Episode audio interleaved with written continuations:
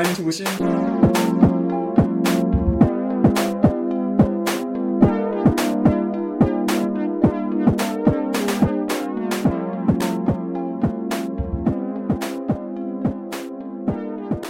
You have to do a sound check.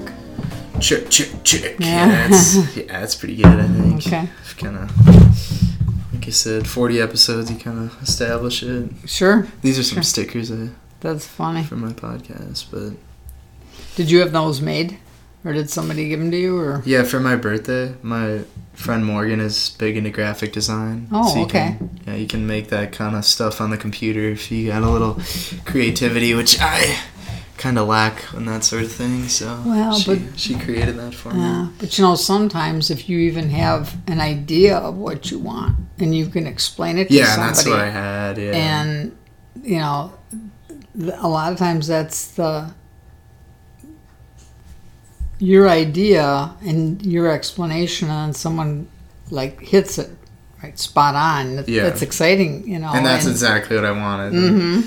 I, you know, I, like you said, I was a little nervous because I was like, you know, if it's my creation, I want to make sure like I'm very particular about what I want and Sure. try to give her as much as I could. I used to have a my original logo was like a, a real hot air balloon, Okay. like one they took a picture of in like in like the clouds and Sure. stuff, and you know, I was like Morgan, like. I want something like this, but I, I, I kind of would prefer an animated version. I just like the animation Sure. better. And she's like, Yeah, I think I can do that. I was like, I don't know how you're gonna do it. It seems like pretty difficult. And she she said it took her like four or five hours to get because each one of those she had to like change the Mhm. height of and everything to make it look right. But Mhm. yeah, once she gave it to me, I was like, Wow, this is Yeah. Well, it, exactly what I imagined. I remember being in high school, probably my senior year, I took art, an art class, just probably to fill in. They, like with Grandpa, they didn't allow you to, you know, leave the premises. You're at school, you're at school. And I didn't feel a need to have a bunch of different study halls. Um, and there were some times when we would work at school to work off our tuition Uh-huh. and um, a couple of the girls did. A couple of the girls answered the switchboard. So sometimes they'd have to come in early in the morning and answer the switchboard. But some of them would do it during their lunch or in afternoon if they had a study hall. They could go and do the switchboard if that was their job. And um, so I had senior year. I had this art class, and the art teacher was pretty good. She was you know, we did different things. We did calligraphy. I don't know if that was a whole quarter or, or a month or what. I don't even remember how we did things, but um, we did silk screening, and that was interesting because I I ended up making the silk screen uh, and I used it and I bought stationery and so I made stationery with it and it was sort of fun. But I that was the trouble with calligraphy. It was like it was so exacting. If you made a mistake, you had to start all over again. If you were drawing a picture and you made a mistake, you might be able to, you know, fix it. Work through it. yeah. Um, uh, silk screening too, you would do your whatever you were doing, and what happens is you took this template and you would cut with an X-Acto knife. It's a real sharp knife, and you'd cut your pattern. And then when you were going to put that pattern on whatever, if it was like mine was going to be on paper, a couple people did it on fabric and all that.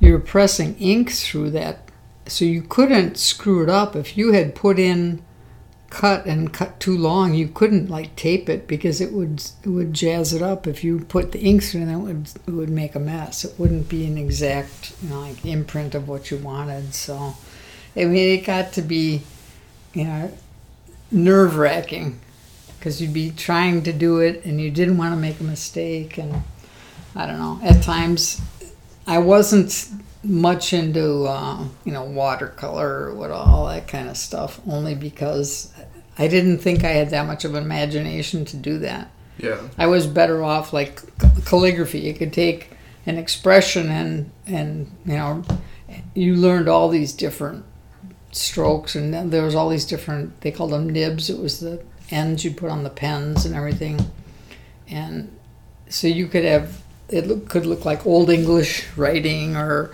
more modern italic, and it was interesting. So, but um, I mean, some of the kids I was in school with were really, you know, they could do it real fast, real, you know, no mistakes, and I'm struggling along because I was too much of a perfectionist, and then it would it would be okay, but it would almost get you in trouble because it's like, no, you got to get this done. You can't Right. you can't just be so particular. So. I mean, that's a, it was never going to be a career, but it was an interesting thing to learn. So, Yeah, I guess for this episode, I was thinking about it quite a bit because we had, like I said, we had your your husband on twenty episodes ago, Mhm. episode twenty six, your your episode forty six, and we talked a lot about you know some of his childhood stories, like you said, things things that he remember when he grew up, grew like grew up. mm-hmm. I was thinking for you, maybe I was gonna try something new. Maybe kind of doing like a reverse chronological type thing where we start maybe today, Mm-hmm. things that are going on in your life today, and Oh, kind of sure. work back to maybe like your childhood. Yeah. So I guess like the first big question is is majority of my listeners are listeners like my age, kids in college who are just they want to kind of know what other people are up to. They they see a familiar name and they're like, Yeah. oh, this person. I guess, and we don't. I think you've you've lived a lot more years than we have, and you've seen a lot more things, and you've had a lot more experiences. I think a big question that I have, like straight off the bat, just from the present day in your life, is just like the whole the whole aspect of retirement. Like, Yeah. how does it how does it feel to go working, you know, 30, 40 years or whatever, and to then just being done, and you got all this free time. How do you how do you Yeah. feel that? What does it feel like? You know. Well, I, I, um, I, I've been retired. It's 2023, so I've been retired since um, 2009, and I had over 30 years in at the phone company, and I had different jobs at the phone company. Some of them were more exciting than others. Um, but getting to the retirement business, it was sort of like one day you're working and the next day you're not. And I had a few people that just act like you're on vacation. And I'm like, yeah, but I if, when you're on vacation, you have to go back to work generally. you know what's gonna you only happen, have a yeah. week, maybe two weeks.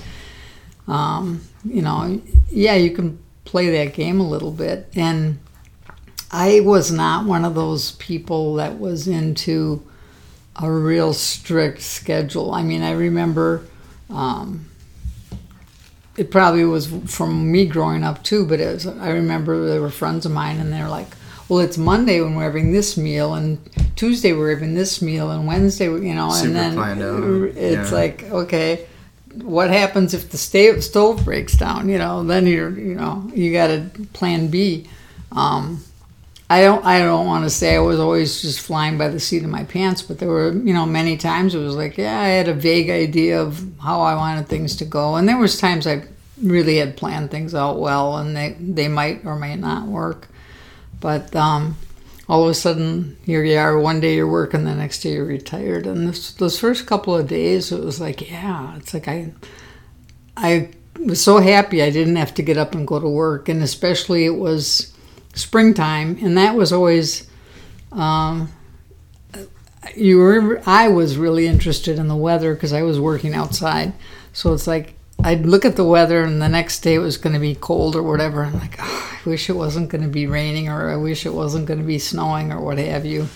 And um, I mean, you you can't can't stop it. It's going to happen. Right. Um, from working aspect, I mean, there were times that yeah, it could be snowing a foot of snow, and I might have had a situation where the workload took me to a inside job all day, so I didn't have to be out in the snow, and it was great. You know, it was bonus. Um, so now I'm retired, and I'm like, okay, what am I going to do? This, this, and this, and I would, I would still act like I had to be at work because I would think, well, I'm going to try to get so much done in this time frame that I would have been at work, and then at night I would still have other things I would want to do or go or whatever. And then it got to the point where the days just sort of fly into each other, and you don't even know what day it is.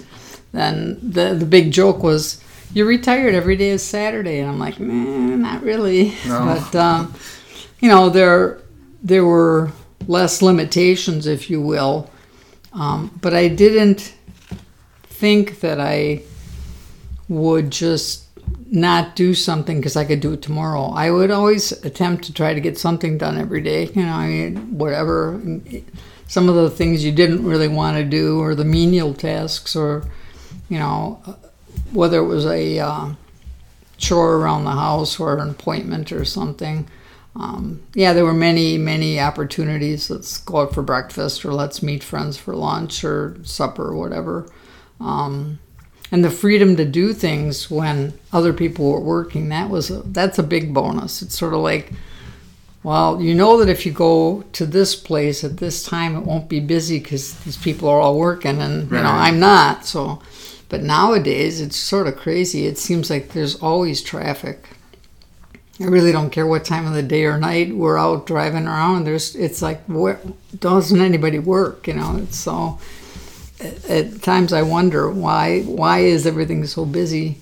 Um, so, in any event, you know, being retired is it's nice. Um, I I just don't want to be one of these people that's just laying around watching TV all the time. I usually am, like I said, trying to to keep myself busy. And then there's other demands, like I had my own uh, health situation this spring, so Right. After I got out of the hospital, I was going for these therapies, and f- for a while I wasn't able to drive, so you know Tom would drive. Um, even my sister offered to drive, and I'd still go and do things, but I would still keep track of you know I need stuff at the grocery store, if I need to do laundry or whatever I was doing, I you know, and have obviously have to keep track of all these appointments, and I think I did fairly well considering. I mean that whole outcome of that thing that I went through could have been a lot worse. So I can't I can't complain. Um, and there are times I'm thinking, and when I was going to those therapies or going to uh, these health things, I thought, yeah, I wonder if I could have done that job. You know, if, if I could have been in that profession. And there were other times I knew I couldn't have been in that profession. So I was, I was fortunate I guess when I was hired by the at the phone company, I I started out as a lot of women did as an operator. Well, you know, people would say, "Oh, you're an operator," and I'm like, "Yeah, but I'm a good operator," and they'd laugh about it. And I worked in the department that was information or 411, and so I'd say, "Yeah, I misinformation," and they'd look at me funny. Um, it was just a play on words, um, but I. I was accurate in my job, and then I was in the situation when I was hired that they used to use big old paper telephone books, and they had to look up all that information on that. They were huge. They we had a whole part of the state of Wisconsin, the whole area code at the time, and then um, they tr- they changed and they um, computerized it. When they computerized it, they had a few glitches early on, and thankfully they still had the paper records that we could use because one day all the computers went down. And hmm. so nowadays if the computers go down you know what a happens. Big deal. it's a big deal. I mean got the goofy thing with the airplanes a couple weeks ago mm-hmm. that they couldn't even safely fly anywhere. So I, there's something to be said about computers. I mean yes i like them i sadly I, I rely on it a little too much sometimes but other times i mean i'm i'm still old school. I i still have an address book and i actually write down people's phone numbers. I don't always just store them on my cell phone or you know on program them into something. So i think i was mentioning that to you earlier. I could tell you all the phone numbers from all my siblings if they have a, a landline I- you know things like that that just they're stuck in my head there are still numbers I remember from being an information operator, and that's really crazy because that's 1977 when I did that job. Yeah. So, Um, I mean, it, and it was interesting to be in that situation. You know, I suppose for many people in many different uh,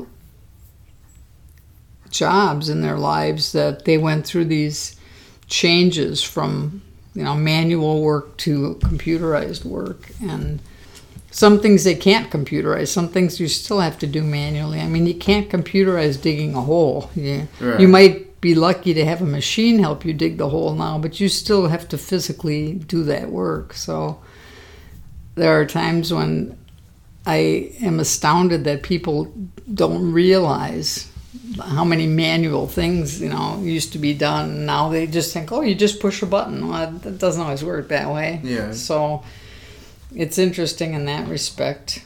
Um, but um, regarding my work at the phone company so i was an, an operator services and then i was in the second job um, that i tran think they allowed you to transfer to different departments. So the second job i transferred to was um, repair department, and that was so I went from being a 411 operator to a 611 repair clerk. So people would dial three digits and they'd reach possibly me, and you would take Possibly? Why yeah. well, because there's there were so many people at 611 that that was the repair department.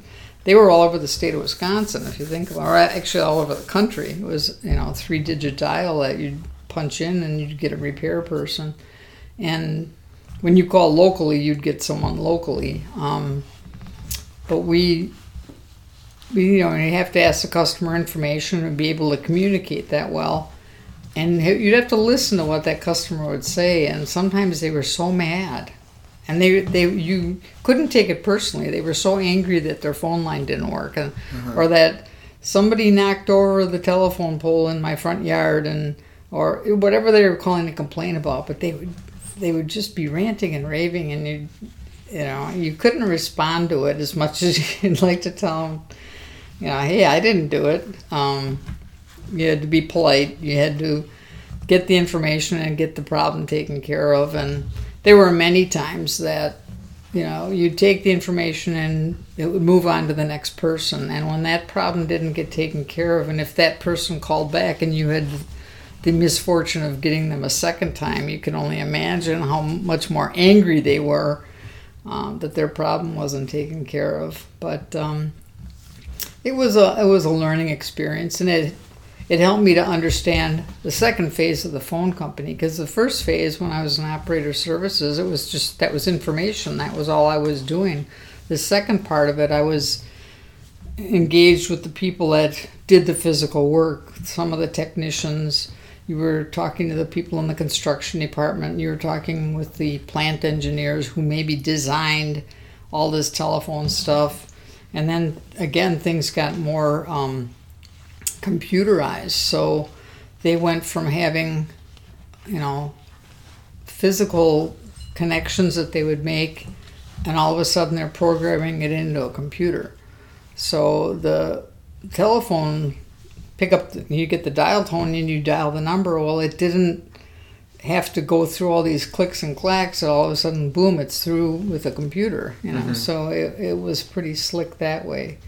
Um, from there, I moved on uh, to another job in the phone company. It was a data processing job, and that one was only as good as the data. I mean, uh, if someone gave you the wrong information and you input it, you're going to get an error, and that was Right. always that was like solving puzzles, trying to find out what was causing this information not to flow through the system and all that kind of stuff. And a lot of times it would just take phone calls, um, maybe talking to the person that put the information in, maybe not, investigating. If it's a wrong code and you can find the correct code and put it in and it works, that's great. But um, so each of those jobs I did about three years, and then the Okay. last job I transferred to was as an outside technician, and there weren't real many women as outside technicians. Yeah, so you've told me that before. yeah. So uh, when I went for they they'd send you on a job visit, and the phone company never used to put your first name. They'd put your first initial. So then the person you were going to see didn't know you were a woman or a man. It was just your initial.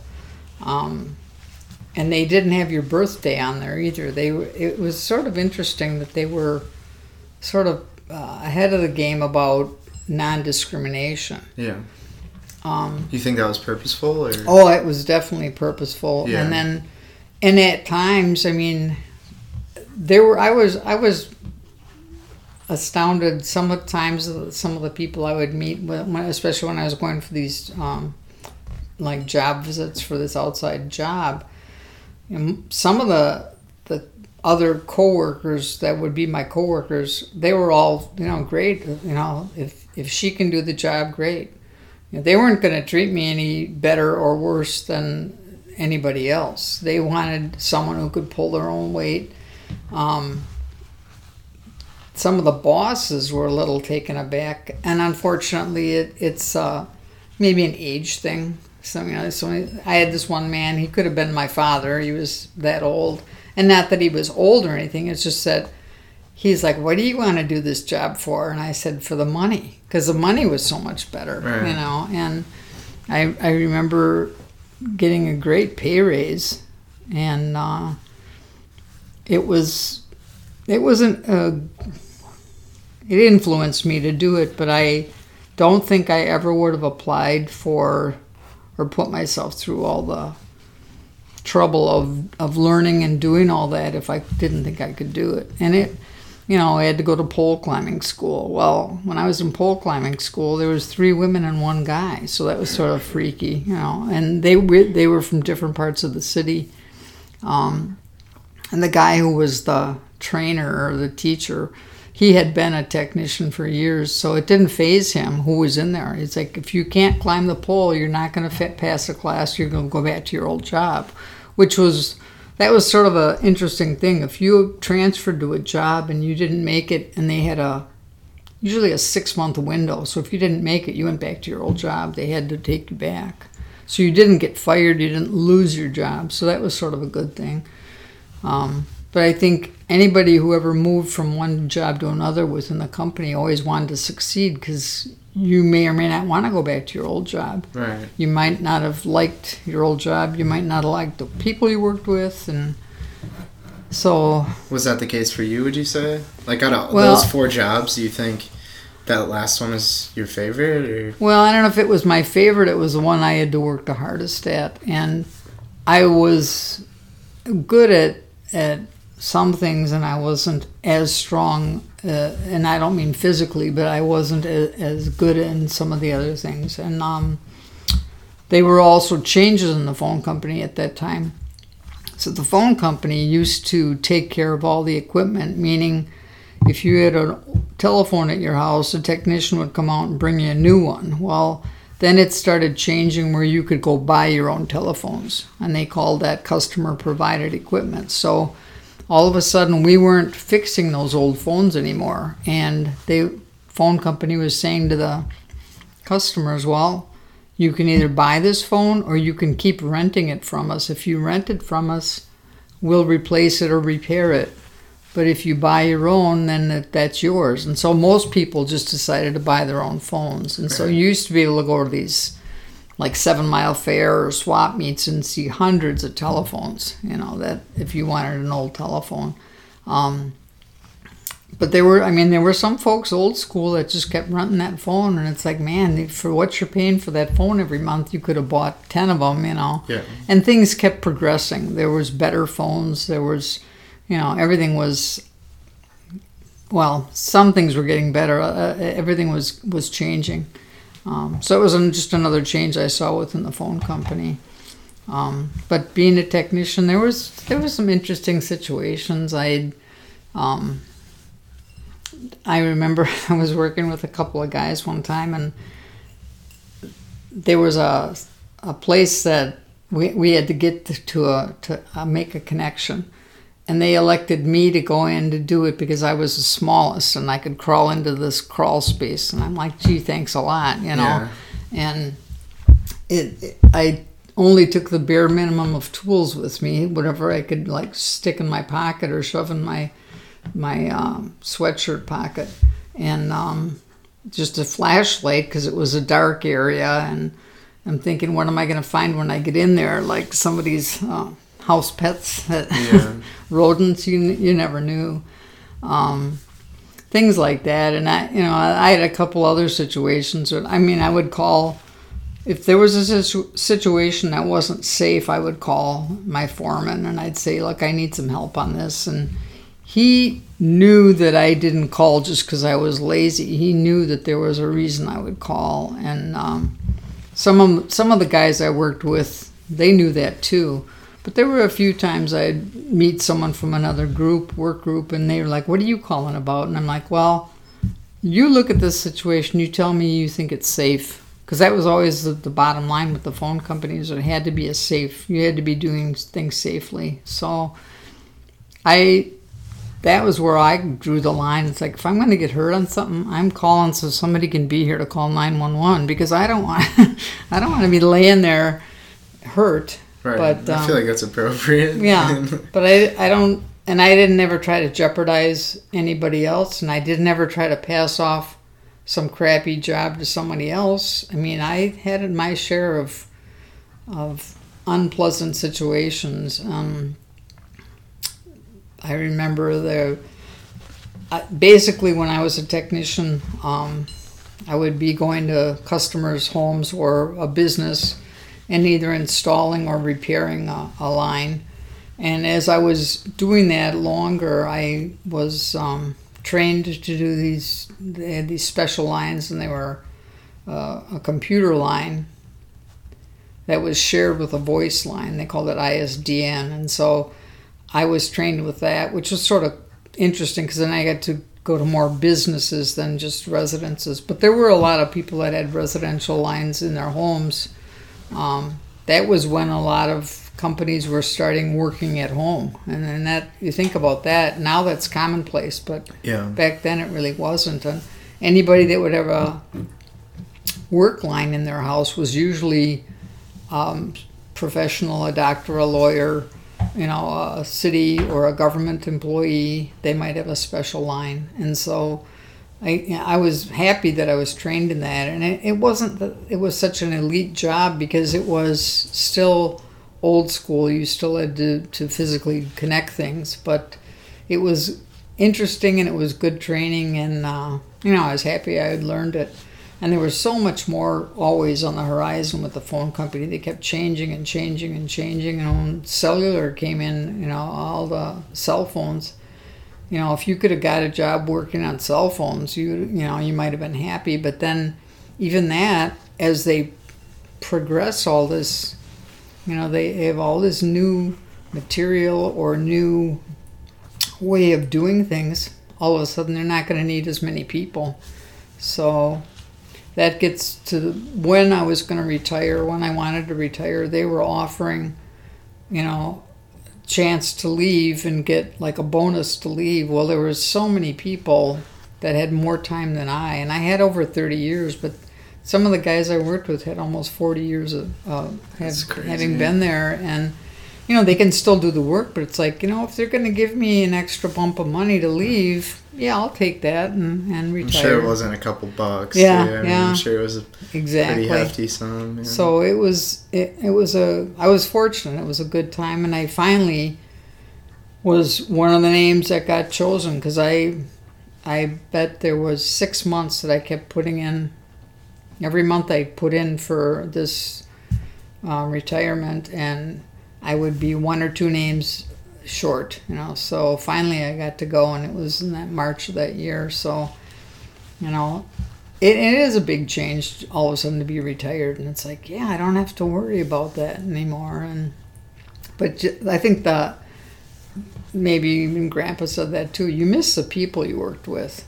I mean, there were some people. It's like if I never saw them again, oh well. Yeah. And I never wish That's- bad on them. It's just like Yeah. bye bye. That's you how know. I feel about some high school people. Right. Yeah. Right. So in any event, you know, but we we had get-togethers and within the phone company there were you know there were different work groups. Like I said, uh, when I started out, it was an operator services, and then I was in that 611 so that was plant and then when i retired i was in like outside plant because i was physically doing the outside work um, and we used to, as a group, we used to go out after work and we'd go to a tavern and, you know, yeah, maybe you'll eat dinner, maybe you wouldn't eat dinner, but, you know, you just hang around with the people you worked with.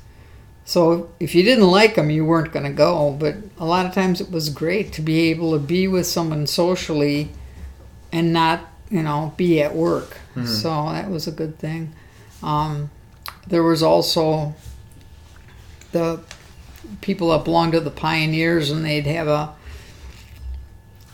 the telephone pioneers of America, and they'd have a uh, uh, thing every fall, well August about they had a big corn roast, so that that's all they served was corn and well and beer. So you, you'd go to this thing, and there'd be I don't know how many hundred people, and I don't know how much corn.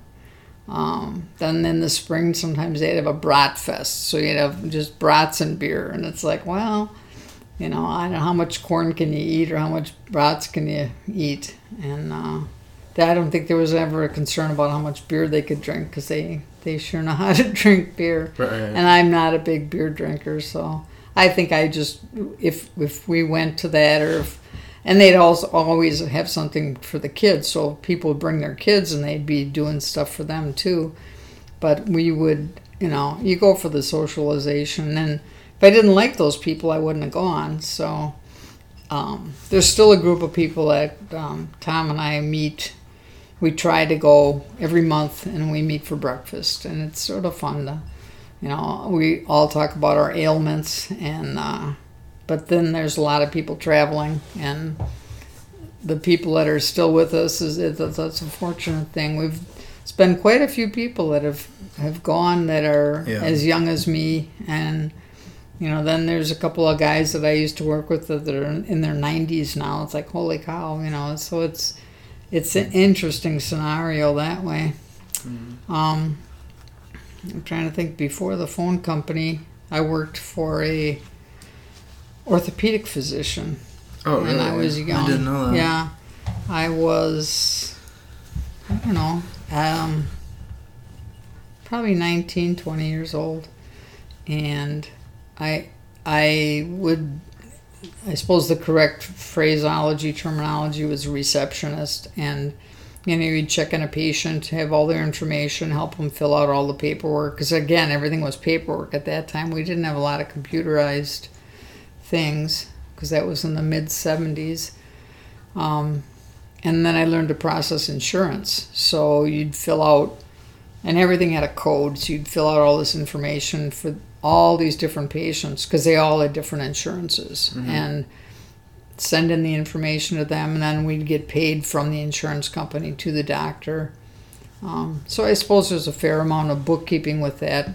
There was a another lady in the office and she did all the transcribing. So the doctors would use a small tape recorder and talk about their patient and what they prescribed or what they you know did for the patient or what was going on if they took x-rays etc etc and then um, this woman would transcribe it all. So she'd sit a good part of the day with like a headset on just typing away and she had an electric typewriter and i never heard anybody type as fast as she did and i don't think she made mistakes so it was really mm-hmm. remarkable to me because i could type but i really had to watch myself because if i typed too fast then i knew i was going to have to retype things because i would get a little carried away um, Yeah, and there's no exactly delete button with a typewriter. no not the Yeah. old typewriters you used to have these Did you have whiteout or how did yeah, that work? Yeah, we had these little. It was a piece of paper. It was whiteout, and you'd put it. You'd go back to what you mistyped and type in the wrong letter, so it would cover it up with the whiteout, and then you type in the correct letter. Well, sometimes that worked, sometimes it didn't. And the worst thing was some. We used to type with carbon paper, so. Now, if you Oh, typed no. with carbon paper, now Yeah. you, you had two things to correct. So Right. it got better as things went on, and it, and I learned uh, not fast enough, but I learned to have a little more patience with myself when I was doing anything that was on carbon paper or anything that was going in someone's chart, like for permanent record, to, to just take my time and. You know, if it took me twice as long to type something as it did for this other woman, I can't help that. You know, that was that was just her life. Is that she she knew how to type and she knew how to transcribe and she did a good job. And uh, then there was a third person that worked in the office with us and she was the X-ray technician, and um, she was an interesting girl. She wasn't. She was eh, maybe she could have been about seven, eight years older than I, and um, sh- she would finagle that I could help her, which was sort of funny.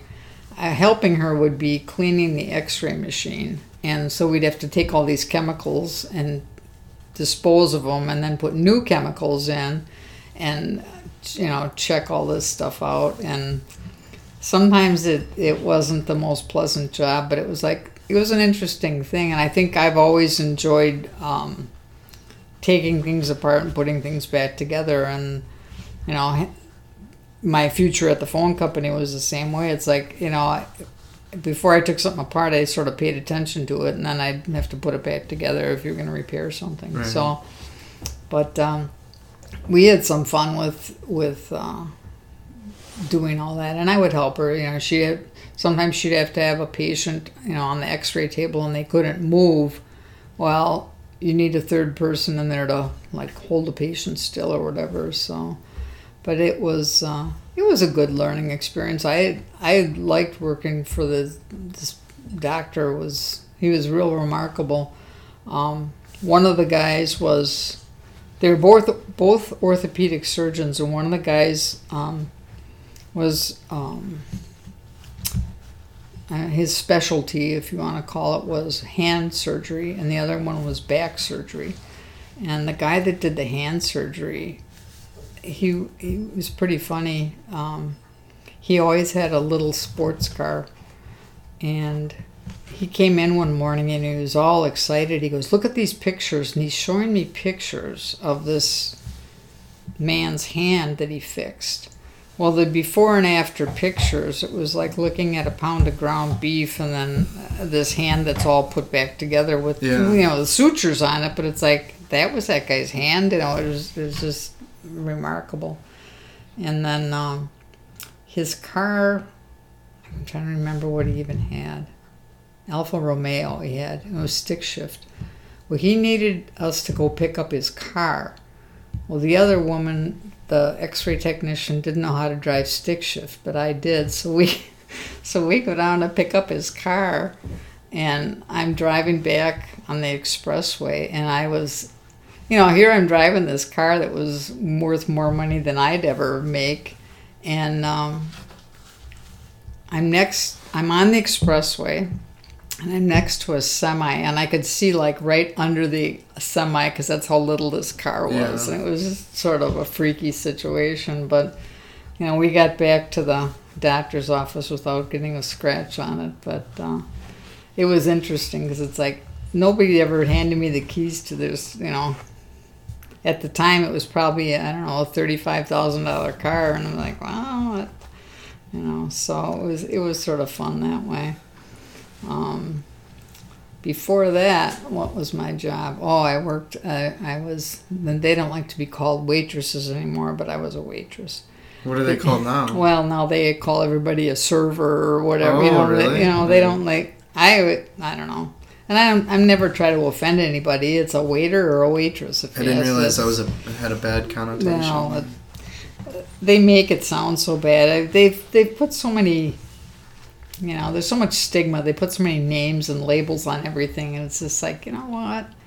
If you want to be called a server, a server to me was an altar boy, but that's a that's my Catholic upbringing. Yeah. But uh, they had just built right next to Brookfield Square. It was a Marriott hotel, and uh, I think now it could be a Sheraton. I, I don't know how many times it's changed, but that's where I worked for uh, breakfast, the breakfast group, and uh, there was a, another girl named Chris. Her and I became fast friends, and we we like worked we worked hard, and I would I wasn't a stellar waitress, but I don't think I ever like spilled hot coffee on anybody or screwed up too badly. I just, you know, if I made tips I made tips, and there was a couple of older women that were like professional waitresses. So Yeah. they came in with their hair done, their nails done, this full makeup, and that. I'm lucky that I had my hair in a ponytail that it wasn't hanging all over the place. I They mean, what? to- How old were you? Yeah, I was like 18, 19. Okay. You know, so I mean, it, it was it was funny, but it wasn't. But um, so at the Marriott, there's a motel uh, next to it. So there were so many people there that you met. I mean, that I worked in, in obviously with the kitchen. There was all the kitchen people. Um, they had an Irish theme at the motel at the time, and they this guy came from Ireland, and his name was Brendan whatever, and he wasn't that much taller than I was. He was this little guy, but everybody would just swoon over him because he had this Irish accent, and that oh Brendan this and Brendan that, and I'm like, you know, he's a nice guy, but. Get over it, lady. He's not, you know, he's he's not interested in you, you know. Yeah. And in any event, um, the cook in the kitchen was also Irish, and I remember her sending me to the bar. I need a, I need a pitcher of whiskey. I'm like, what are you making with whiskey?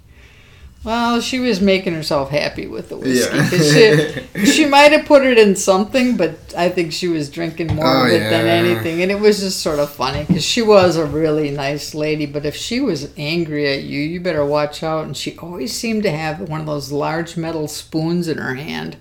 And she had no problem whacking at somebody with that spoon. and it's like, You got You ever get a couple laughs? no, I didn't get in her way. I, I'd be on the other side of the counter if I could help it. Yeah. But uh, she was she was a nice enough woman, and and I I liked listening to her speak too because she had the heavy brogue and and it, and maybe brogue is Scottish. I don't know, but she, her Irish uh, accent was was fun to listen to, and she was a very kind woman. But when she was and maybe after too much whiskey, I don't know. She you didn't want to be in her way, so. but um, we had uh, again. I worked the morning shift, so I'd usually be there from seven till three, which tips were probably better for the people that worked the night shift or late afternoon into, into the evening, and um, so they had uh, put up a board on the board they said they needed extra waitresses to work a banquet. Well when you worked on a banquet you got a set amount of tips. It's like they let's say they had a banquet for a, a you know a company had a, a party or a wedding or in the case the few that i worked was it was football season and football teams came in and stayed at the motel. Uh-huh. so here's I think it's, it was New York Jets at the time. Here's Joe Namath, and all these No waitresses way. are like, "Oh, it's Joe Namath," and I'm like, "Yeah, right." So, me being who I was at the time, I said, "I'm gonna walk up to him and ask him to kiss me," and like, "I bet he won't," and I said, "Well, maybe not, but I'm gonna do it anyhow." So I, I walked right up to him, and I was serving something. And I said to him point blank, I said, I bet these women I was going to ask you to kiss me and you do it. He goes, No, I'm not going to do it. I said, Okay. he just walked away. Yeah. But it was sort of funny because they're like, What did he say? I said, Well, obviously he said no because did you see him kiss me? Yeah. You know, so we laughed about it. But it's like, I'm trying to remember the other football teams. Like maybe the Chicago Bears were there. I don't remember, but I just remember Namath because this one yeah, Namath is huge. Amos was huge at the time, and that was before he posed in his pantyhose. So anyhow, um, this one of the of the hostesses, she came in all decked out Oh, and and just all this makeup and you know we were laughing as I was like, what did she do? She was wearing like extra support on her brassiere or something because she looked crazy and Did, was this the day that Namath was? Namath was there. And was there like- some notice? Like, did she know that he? Oh yeah, she knew out? that they were there, and she Yeah. came in like I'm like, if you're trying to turn the guy's head, you're gonna give him whiplash because he's gonna look at you and just probably start laughing. So, but um, then I remember working on the banquet for the team, so they would serve this football team a meal before they'd go play a game, and uh, they obviously were playing at County Stadium, so that's why they were in the Milwaukee area. So you'd go to this banquet and they'd put nine plates on a tray. And they all had a cover on them. So you'd carry out this tray and put it down and then serve. There was probably a table of eight or nine guys at the table. Some of these guys were eating like two inch steaks. Some of them were eating a whole plate of like pasta. You know, so it was either like a big carb loaded thing or a big protein. It was really crazy because I'm like, this guy's eating pancakes. What the yeah, hell, you it's know? just whatever they wanted. kind of exactly thing, Yeah. and it was whatever they needed for their for their diet for the you know and obviously no liquor or anything although i think they were having some but uh, what do i know yeah. but it, it was an, it was fun because you know it was and I remember telling my, I think I told my dad, I said, yeah, I met Joe Namath today. And he goes, really? And I'm like, yeah. I said, he didn't want to kiss me though, dad. And my dad's like, what? And I said, well, I asked him to kiss me. He goes, you did not. I said, yeah, I did. He, you know, so it was sort of a, a joke. But uh, in any event, um, you know, I, I remember I it was one of those jobs, you know, as and I, I'm not putting it down about being a, server or a waitress or anything. People have made great careers of it, and if you if that fits into your life and that works for you, great. I looked at myself and I thought I can't do this for the rest of my life. Um, so one of those Saturday mornings, the restaurant was filling up with all the families that were staying because they used to have these weekend deals where you could stay at the motel and there was a swimming pool and all the kids would you know have a good Right. time Yeah. and the woman that was our hostess at that very day she didn't have a clue what she was doing and we hadn't been busy because a lot of times on a saturday morning people wouldn't come down early in the morning. A weekday if you had business guests they'd all be in that restaurant by 7 7.30 and want to be out because they had a meeting to go to or whatever else they were doing at that day. So these families would come sauntering in and it's you know 9 o'clock and she had sent a bunch of the waitresses on break and i I said, you know, you should call and get those waitresses back up here because we're getting busy. And she just kept seating people at all my tables. And I'm like, I can only take care of so many. Right. Yeah. And there was me and uh there was another waitress on the other side of the of the restaurant. She was doing the same thing to her. And I went in the kitchen and they had these coffee pots and I'm not I don't think I'm wrong that they were like a 50 gallon coffee pot. So you'd make probably three pounds of coffee and then 50 gallons of water, Jeez. you know, and it would automatically go. And then, you know, you just fill it up. And we had all these big, you know, carafes that we'd fill up and take to tables, et cetera, et cetera. Well, I went in the kitchen. There's no coffee made. I've got about six tables. They all want coffee, you know Oh gosh. and some other manager comes sauntering in and they had some people didn't belong in that business and he was another one of them he was from actually the motel side of the house so he really wasn't familiar with the restaurant but because he was a manager he was in charge that day. And he goes what's the big problem here? You got people waiting. I said do you see any coffee made? And there's like two or three coffee urns and they were all Oh, empty. And he, he starts yelling at me. I said you know what? No. I said, I'm not the one that let all these other waitresses go on their break. I said, I'm not the one that sat all these customers. I said, I'm not the one that let all this coffee, you know, not be made. Because that was the thing is, as a waitress, you were supposed to be following through and doing things.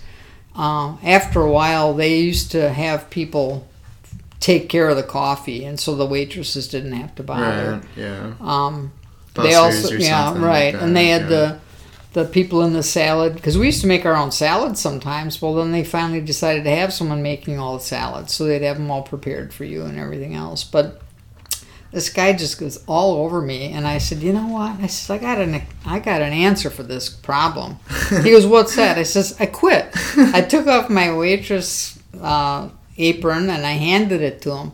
I said and tell so and so you know that she's going to have to take care of these customers herself and he couldn't believe that i quit and then when i walked out the kitchen i went to the basement and that's where our lockers were and i got my coat and everything and the, the other waitresses are like where are you going i said i just quit i said it's a shitstorm up there so you can go up there and see for Have yourself Fun, And. I said, It's been nice knowing you.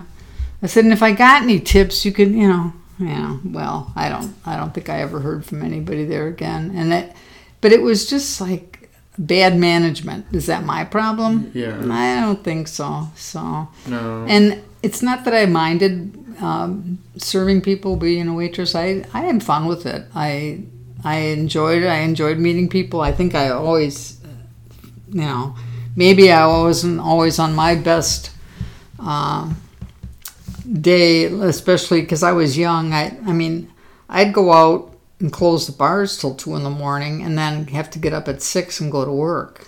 it's like, you know, some days it just wasn't easy, but I did it. because the drinking age had changed the year I turned 18, so I could drink at 18. so you got Um, grandfathered in. yeah. but um, in any event, you know, then I from there I moved on to that doctor's office, and when I got that job at that doctor's office, I was really happy. And I don't know that I ever would have pursued a medical uh, type career, but I did enjoy it. Um, and on that too, I was you were with people, and they weren't always, you know, they were patients. They some of them had big problems, other ones didn't have big problems, but um, it was just the maybe the socialization of it or the needing to help people or whatever I was doing. So, um, I don't know. Prior to that, I was in high school, and when I was in high school, um, I probably did my share of babysitting. I probably started babysitting when I was 12 or 13. Um, but we had a paper route. Now, my brothers all had the paper route, and then it sort of got handed down to me. So I'm in high school, I'm doing this paper route. And we delivered newspapers at the old county hospital. And there were two, actually, two hospitals. One was the new building, one was the old building. And so you just walk through the halls calling out and it was the afternoon paper, so it was the journal. So you just call out journal, and if they wanted a newspaper, they'd flag you down and give you a dime because that's how much it cost at the time, and you'd give them a paper. So it was it was a fun job. That too was interesting. Um, again, seeing all these. Um, not only you know hospital and some of the people you couldn't go in their rooms because they had big problems and all that but you know, I'd see my share of people with a broken leg or a broken arm or um, other, you know, medical. You didn't know what their medical problem was, but you know, you were all over the place. Um, there were a lot of nice nurses and doctors I met. There was this. Um, they used to have the sheriffs wander through the building all the time, and there was this one sheriff that looked like a famous actor, and I can't remember the guy's name anymore, but it was just sort of funny because my sister and I used to joke around. I said, "Oh, did you see the sheriff so and so?"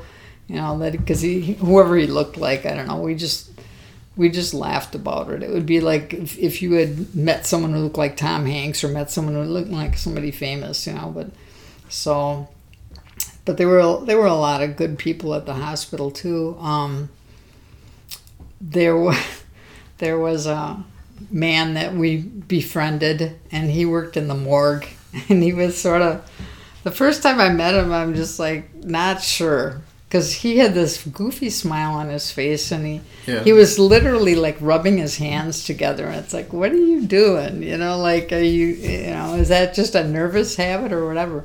But he was one of the nicest people I think I've met at the hospital, and um, he was if I was like 16, 17, he was probably late 20s, early 30s. And I think we were still there. We found out he got engaged and got married, which we just never figured he would because he was a mortician. But yet, I mean, that was a good job, you know, and, and it's not everybody's job, you No, know. no. And he would say some things sometimes that were sort of like, sort of creepy, but not. They were funny, you know. I, but you know, you're young and you're like, is he serious? You know, it just, I don't know.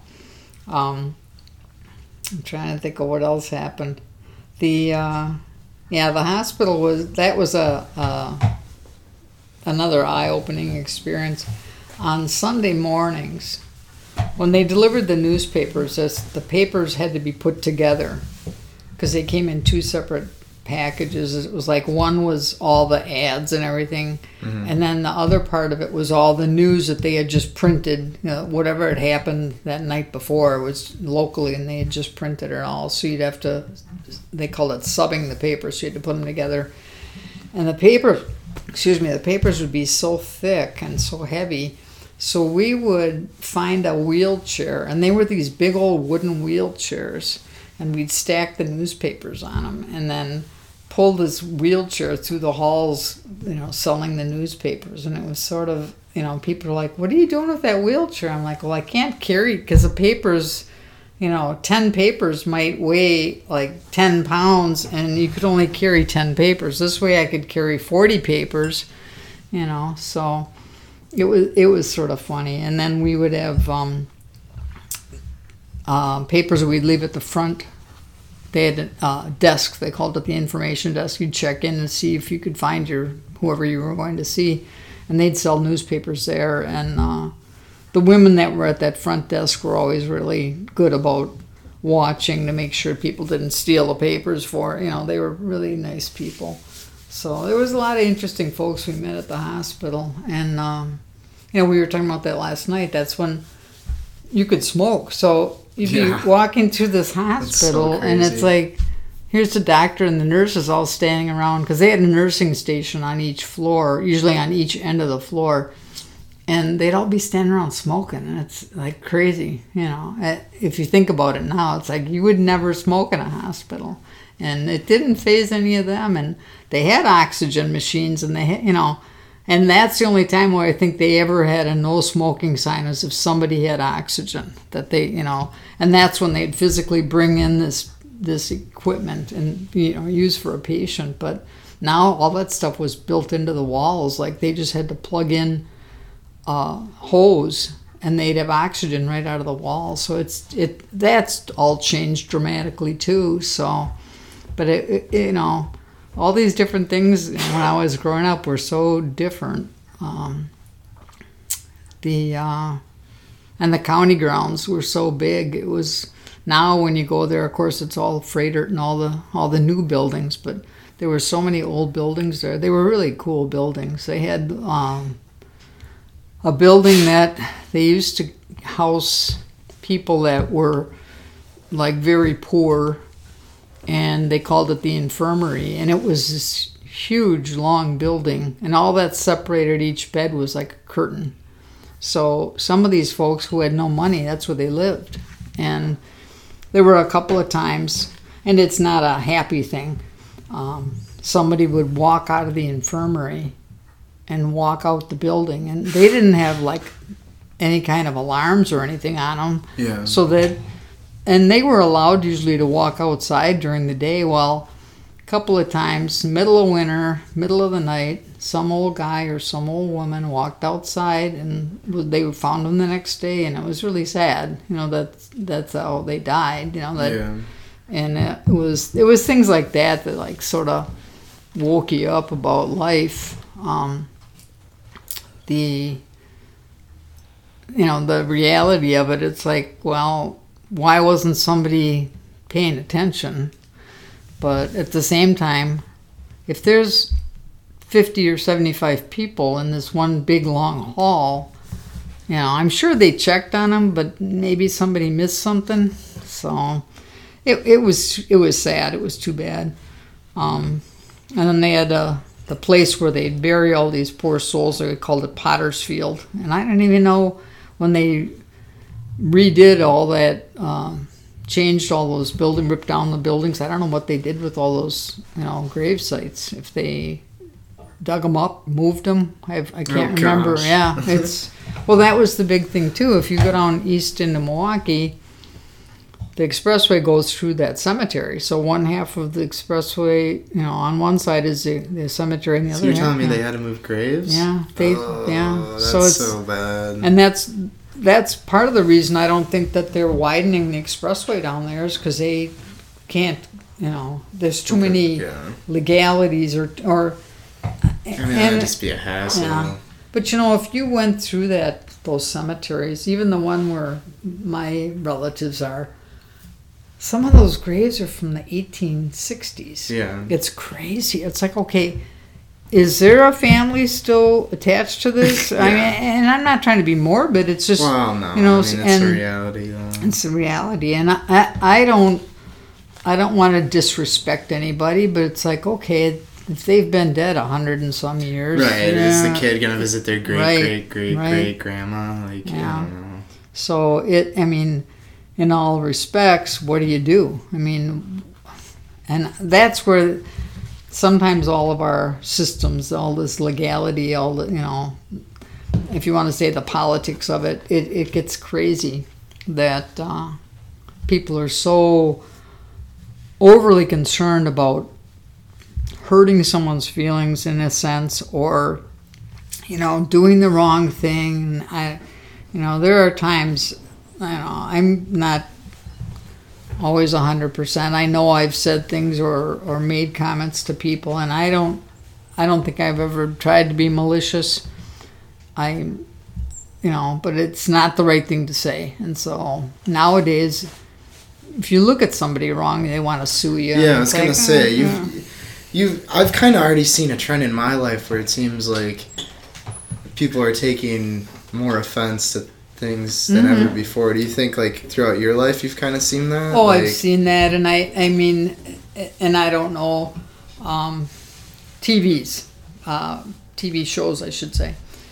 So Archie Bunker, if you ever watched All in the Family, they won't say a lot of those things that that man would say, and you know, at the time, it was it was all pretty funny, and that uh, man who developed that program, that Norman Lear, I don't know if he's still alive, but he's like probably 100 years old now if he is still alive.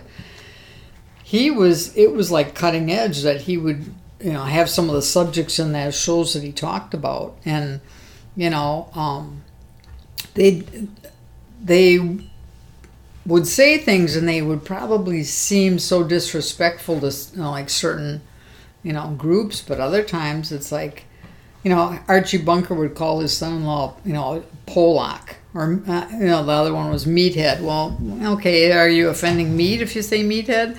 But you know, I was called a Polak when I was younger, and I didn't care for that. Um, and the thing is, it's like, as growing up, it's not like we had a lot of Polish traditions that we followed. I mean, there were some things that we did, but not a lot of them. I mean, there were people that I know when I was in high school that they really followed a lot of Polish uh, traditions or their Irish traditions or their Italian traditions, and they spoke those languages at home.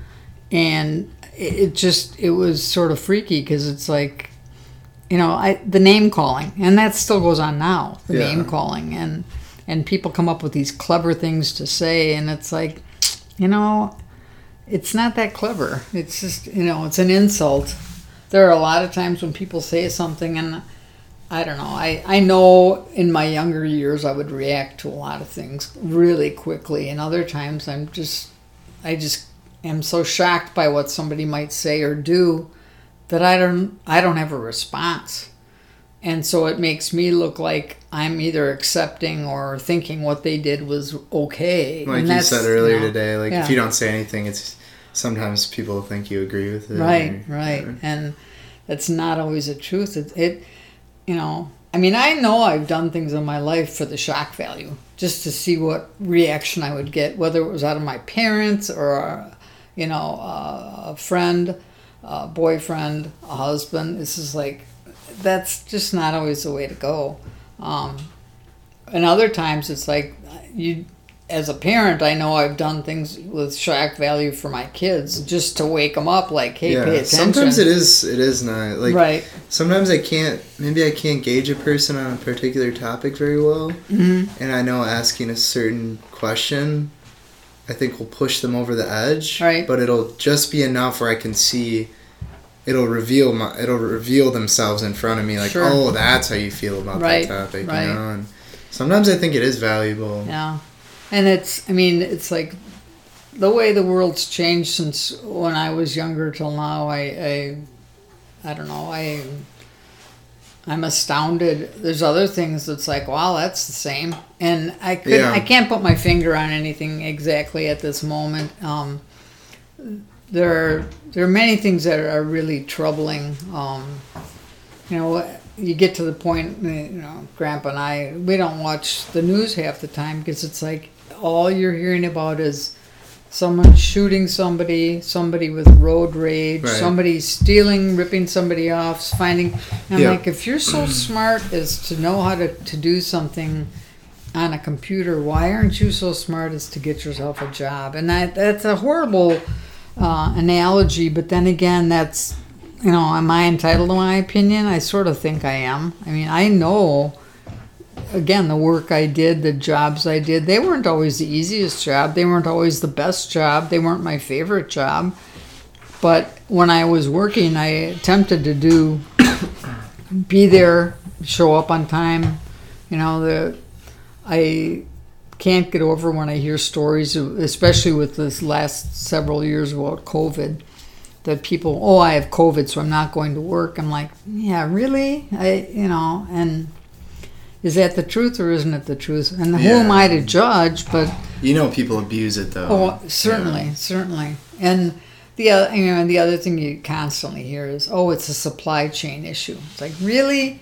Is it maybe just somebody was too lazy to do their job? I Yeah. and, and again, I, I'm not trying to be judgmental. I imagine that there's things that are happening. This latest, it, it astounds me to no end. A dozen eggs cost five dollars. What? I might as well buy a chicken. You know. Yeah. And then that's my neighbor has chickens. It's like I know this time of year they don't lay as many eggs, but but the crazy thing is, it's like why is everything so expensive? And I I look at it a lot of it as just corporate greed. But and again, my opinion. So it may or may not be the truth. Um, I don't know. Yeah, I don't. I haven't heard the full story on that. If is there bird flu running rampant? Well, that's or- what they're talking about avian flu, and then I'm thinking, well, then why isn't there not a big shortage of, of chicken meat? Because it doesn't seem like there is, but even the price of that's gone up exponentially, and it's like, oh, come on. And, and like today, earlier in today,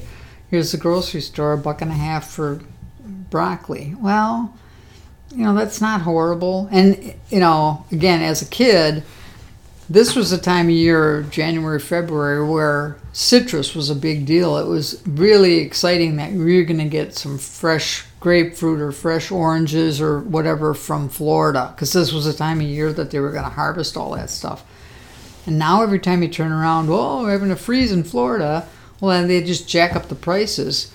Now, whether or not the, the fruit is all bad or not, you'd never know no. and you know and and when i was a kid it used to take a couple of weeks for that fruit to get here. Now they can get it here in hours. So it's like don't tell me that this is always the how it's going. So i mean i i was looking at something earlier for myself online. I had ordered something and they they said track your package. So i look at the package was in elm grove.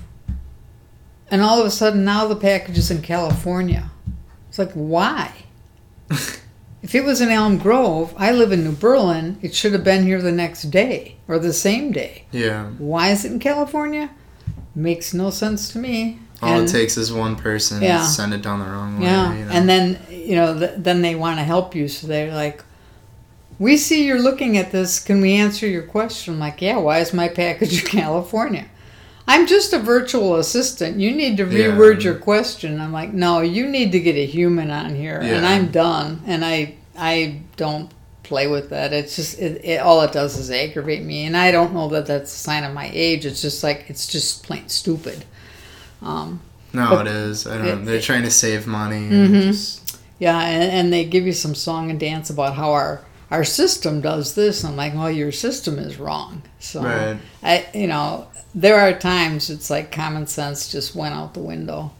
Um, well, it goes back to again what you were saying with the whole manual versus computerization of things. Like, know, I just I really think some things should stay how they are. You know, Yeah. I think customer service. I think almost everyone can agree they'd rather talk to a real person Right. because well, and and I mean the only jobs if you come right down to thinking about it, So, you know, you went to a restaurant today and you have this nice young man who's your waiter. And if he screwed up or didn't give you something or something was wrong, you could at least say, hey, uh, you know, you forgot to give us this or we could use more of this or thank you for, you know, whatever. And you you're, get that instant response, which is what everybody wants. Everyone wants an instant response gratification or what have you. But you know, that's one of the few jobs where you're actually face to face with the person that's doing something for you.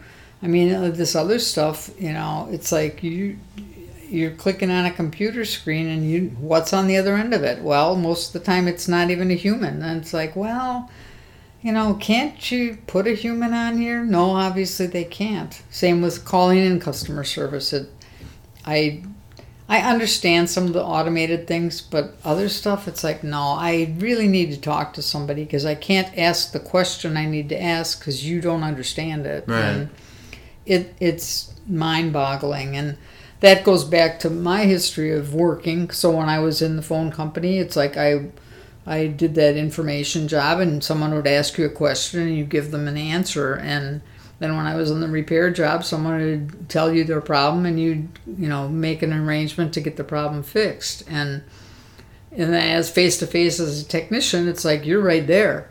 And it wasn't. It was many times when it wasn't a pleasant experience being face to face with people because they, some of them were very happy to see you, and other ones were like, "Oh, couldn't they send a technician because I was a woman? They didn't think I was a technician, and I'm like, well, you know, I'll, I'll get someone here tomorrow. And then all of a sudden, they were okay with that. They want they would you know let me do my work. So, but um, yeah, it, it's it's difficult. I mean, I know there are jobs that you never meet the person that does something for you or that completes something for you, but you know, there's other times it's like where are we going? You know? Right. So Well, I, I I've thought about this a lot too. Like, will my kids ever even know what a cashier is? Right. Like, I I mean, you walk into Walmart and all these big corporations, and I've talked about this on another episode, but I think the only reason why there are still cashiers, well, you think to yourself, it would just make sense if they made them all self checkouts. Mhm. But why aren't they? I think it's because you know people people like my parents or you know I older generations i just i just think it comes down to the fact that they're maybe uncomfortable using a self checkout or they don't want to use it because they've lived their whole lives with a cashier but i, I think Right. as you know those those people start to you know get older and fade out i, I think Well, it's interesting because so is so are the cashiers you yeah, know? I've we've used it. I'm not fond of it. I won't use it if I don't have to. And there's been times Grandpa and I have waited in line, and we'll have like three items, and we wait in line, and and I've had the people at either the grocery store or wherever I am. Well, you can self check. I said no, I can't, and they look at me. Well, I can help you. I said if you're going to help me, then you should open another cashier. yeah i, I And- agree I, I'm, I'm fine with the face-to-face Yeah. But they think it's because I can't do it. I said, I'm retired. If you're going to pay me $15 an hour, and I made up some ridiculous amount of money, and this was years ago. So I said, $15 an hour, and you're going to pay me benefits and health insurance and a 401k, I'll go use that self checkout. And they look at me like I'm an idiot. And I'm like, get away from me and open another lane here, Yeah. you know. And then that was, oh, we can't hire anybody.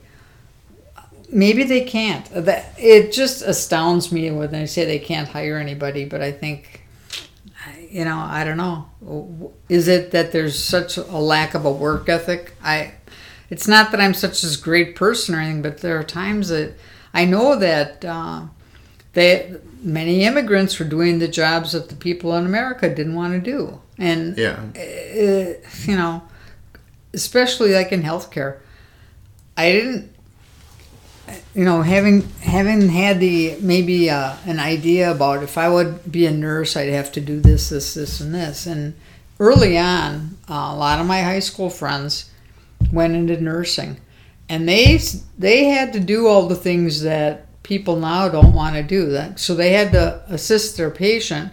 And it might meaning help them in the bathroom. right And that's very personal. I don't care who you are.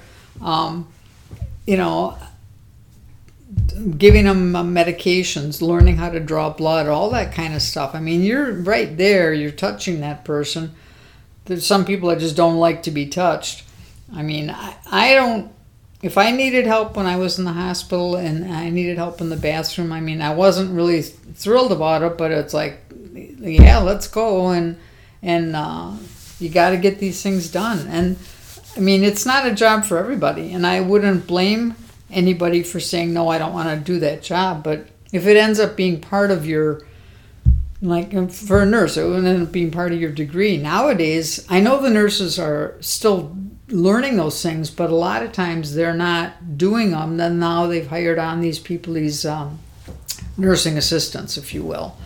And I don't care who you are, what you think a lot of folks don't they don't get paid enough for the things that they have to do because they are doing all these kinds of things that are very personal and it's it's the grunt work. It, it you know they're cleaning up a mess that somebody might have made whether they were you know vomiting or whatever other parts are coming out. You know they have to clean all that stuff up and take care of that person and not treat that person like oh you dumbass. You know why didn't you call us earlier that you had to go to the bathroom? Well sometimes it, they just have don't have the control. They have to they have to have the help. And I mean, heaven help me that I am ever going to need that much help in my life. I really hope I don't, but it could happen. I mean, it could have happened to me earlier this year, and I yeah. I was very fortunate. So it's it's just something.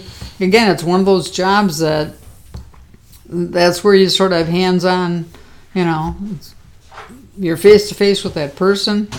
Um, and the situation changes in a in a minute. Um, it's not always the same situation. So, but um, yeah, it. I mean, I think all my you know different life experiences. I you know I can't complain. It was like when I used to babysit when I was a kid. I was pretty young when I used to babysit, and I was sort of excited. I had this family I babysat for. Now I'm going back to my jobs.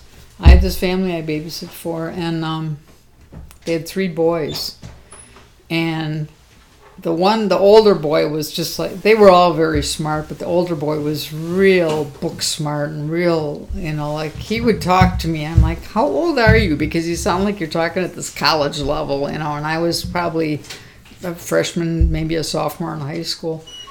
And then the middle boy was a, sort of a little prankster, and he reminds me of one of my grandsons. And then the youngest boy was constantly playing on, well, I'm the baby of the family type of thing, and right. he was constantly like causing trouble just for the attention. It's like you shouldn't have to do that because you know.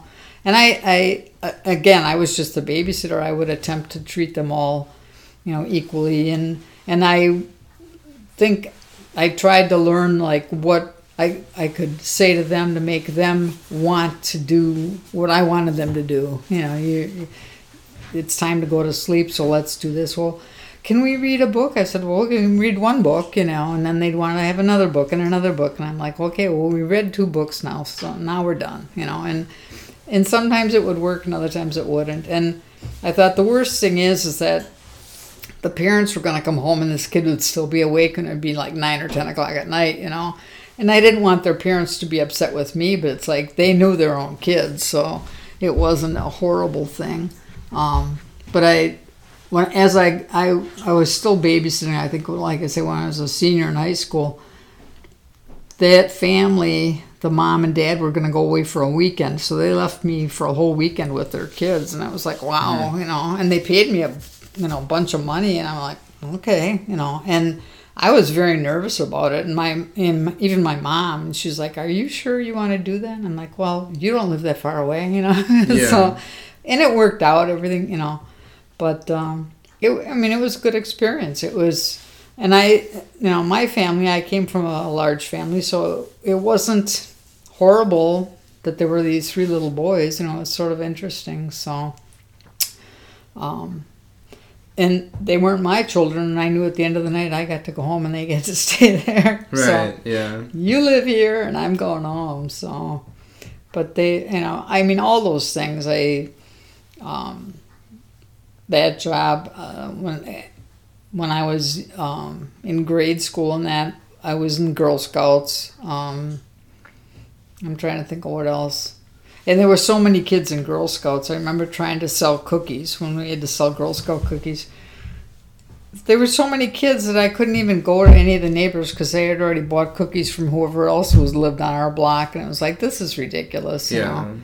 know? um, things like that.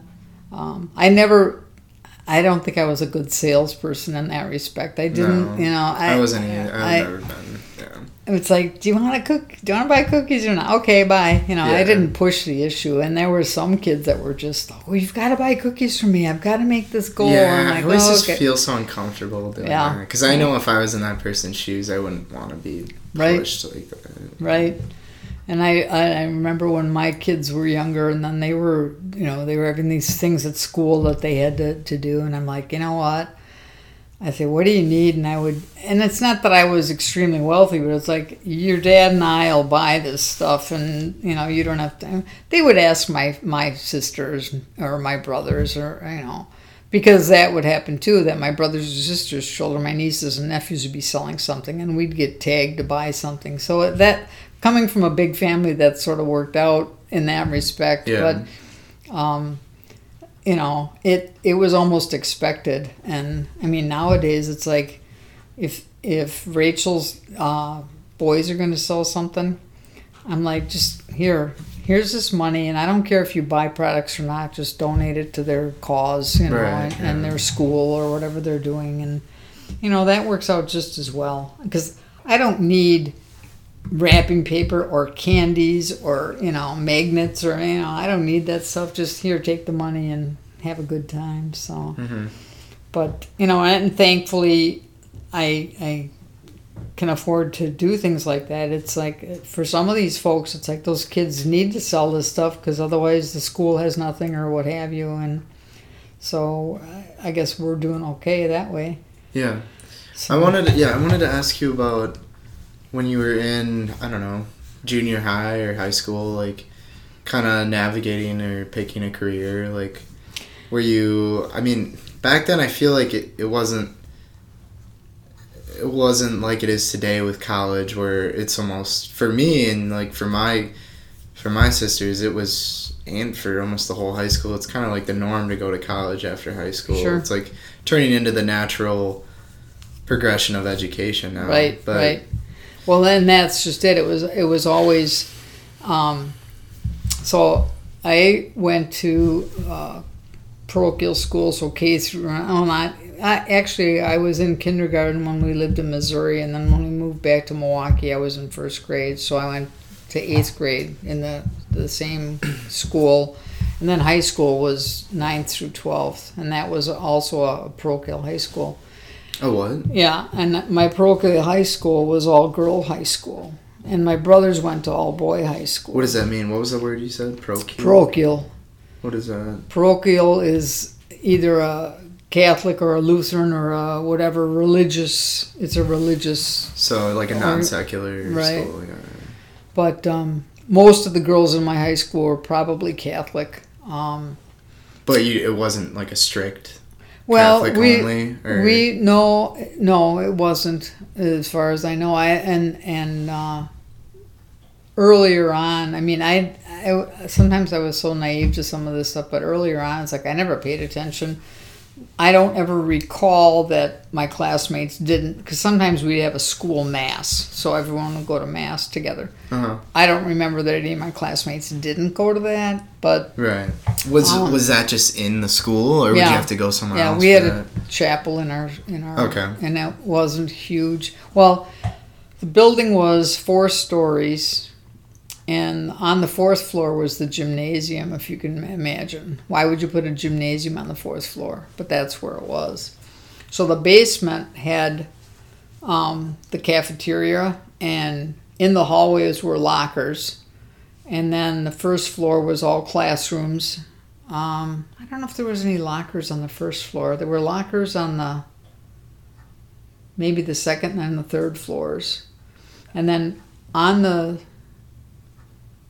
on the first floor, you there was an entrance to this auditorium, and the third floor was where the chapel was. So then above the auditorium was the chapel, and it wasn't huge, But we, when we had an all school mass, we'd go to the auditorium, so everyone would be in there, and then they'd set up the the altar and everything for the priest on the up on the stage. But um, the and the nuns lived on the fourth floor also. So one part of it was the gymnasium, and the other part was the, where the nuns all had their rooms. And then there was a separate building. It was it could have been like a, a duplex, but I think it was a one family.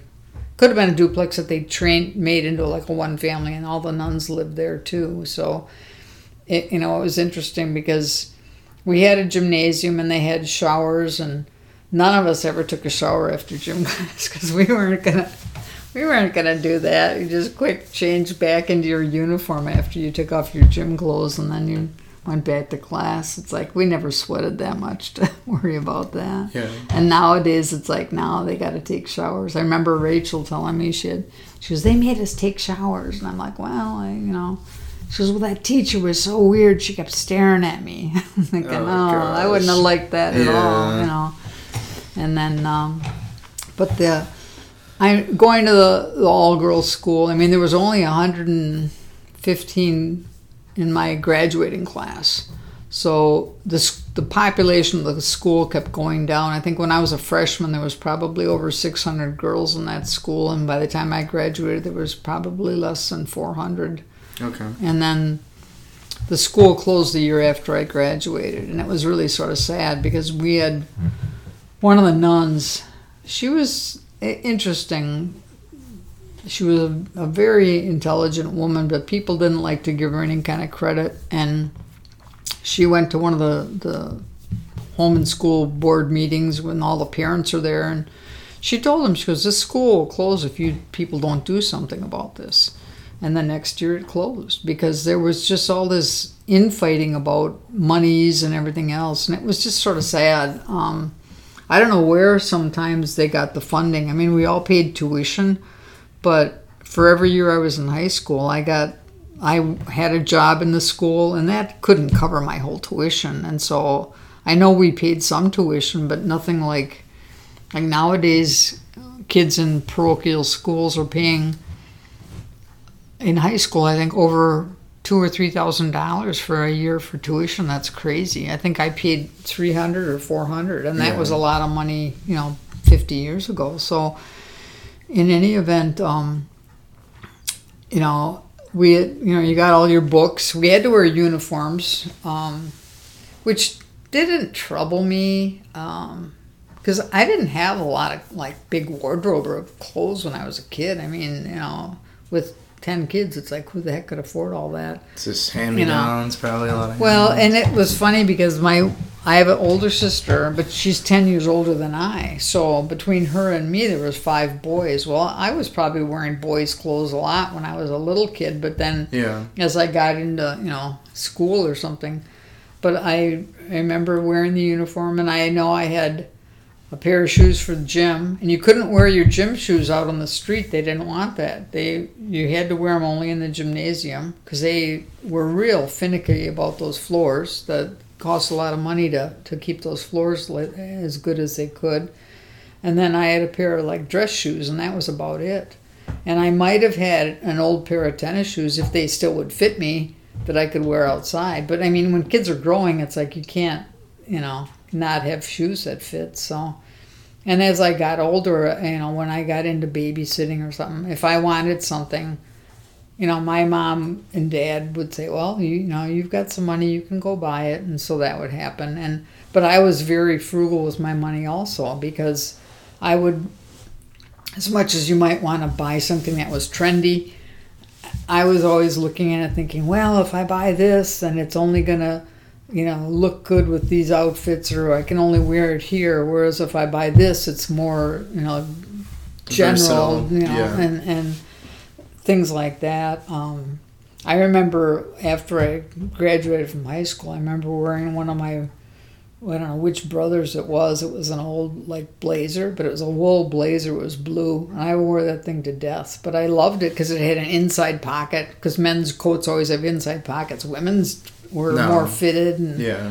you know. So it was. I thought it was the coolest thing because, you know, I'd wear it with jeans or I'd wear it with dress pants, and sometimes I'd wear a blouse with it or a nice sweater or something. But it just I I loved it. So it was just one of those things, and it. You know, was I trendy before it was trendy? I don't know. I didn't care. I just liked it, so that's why I wore it. So Right. I've really learned that over the years. High school, I'd always look at, you know, oh, what are what are other kids wearing just to Mhm. kind of fit in. But now it's kind of like, I don't know. It, it's almost another another aspect to harness my creativity and. hmm It's kind of like no, I don't really care what anyone else is Yeah. wearing. You know, I, if I like it, it's all Sure. that matters. I was at, uh, do you know Rogan's? Yes. The shoe store. Yes. Yeah, and I had to get some dress shoes for interviews, but Rogan's has this. I don't. I don't. I think all Rogan's have this. The buy one, get the next pair Okay. fifty percent off if you buy the two pairs. So it's kind of just sifting through the cheap racks, see if I could make use of the deal and. hmm I, I like stumbled upon some really cool looking penny loafers and no no one my age wears penny loafers Yeah. especially like I think it's more common for for women I'd say too these days at least but I came home with it I was like I like them so I went home and my dad's like oh yeah my I think my my uncle would, would wear penny loafers all the time Mhm. and I think I was like yeah I'm just gonna wear them because I like them Did you put pennies in them or not? no, my I think it was yeah, I think it was my dad saying you can put it in that little Yeah. slot, and I I, I used to put but- dimes in mine. I had a pair that were penny loafers. Is that how they got named that? Because people would do that. Yeah, Or yeah, Maybe I, I- should do that. Yeah. Put And- some old pennies like wheat wheat pennies in. there Well, that or, or put brand shiny, brand new ones in. But Yeah. I put dimes in mine, and I remember being somewhere, and I don't know whose house we were at. It was in probably in high school, and they were like, "You got to take your shoes off." And some clown was trying to take the dimes out of my shoes, and I'm like, "What are you It's doing?" twenty You know, cents. Yeah. Oh But it was just you know they were these they were these kids and they you know that when when we went to the parish we went to it was a it was a affluent parish in Wauwatosa and but we weren't. I mean we had 10 kids in our family and you know we lived on the east side of Wauwatosa which wasn't where all the rich kids lived and a lot of the kids in my classes were their dad was a judge or their dad was a doctor or their dad was a lawyer or a dentist and it's like yeah okay. Well my dad was a chemical engineer and that was a great job but when you have 10 children it's a little different than if you're a doctor and you have four kids you know Or yeah. and right. my mom worked outside the home eventually she had she was uh, her major i guess if you want to call it that in college was music and probably gearing toward business she she had a good business sense to her and um, so eventually i remember when we oh, when i was in my later uh, grade school years she got a job as a substitute teacher for the city of milwaukee they would call at seven o'clock in the morning and tell her which school to report to. no warning, or did she No. know that she was going to be working she out there? she might they might call her, they might not call her. So, but can you imagine they call you at seven in the morning and you've got this house full of kids, you got to get off to school and my dad to go to work, and um,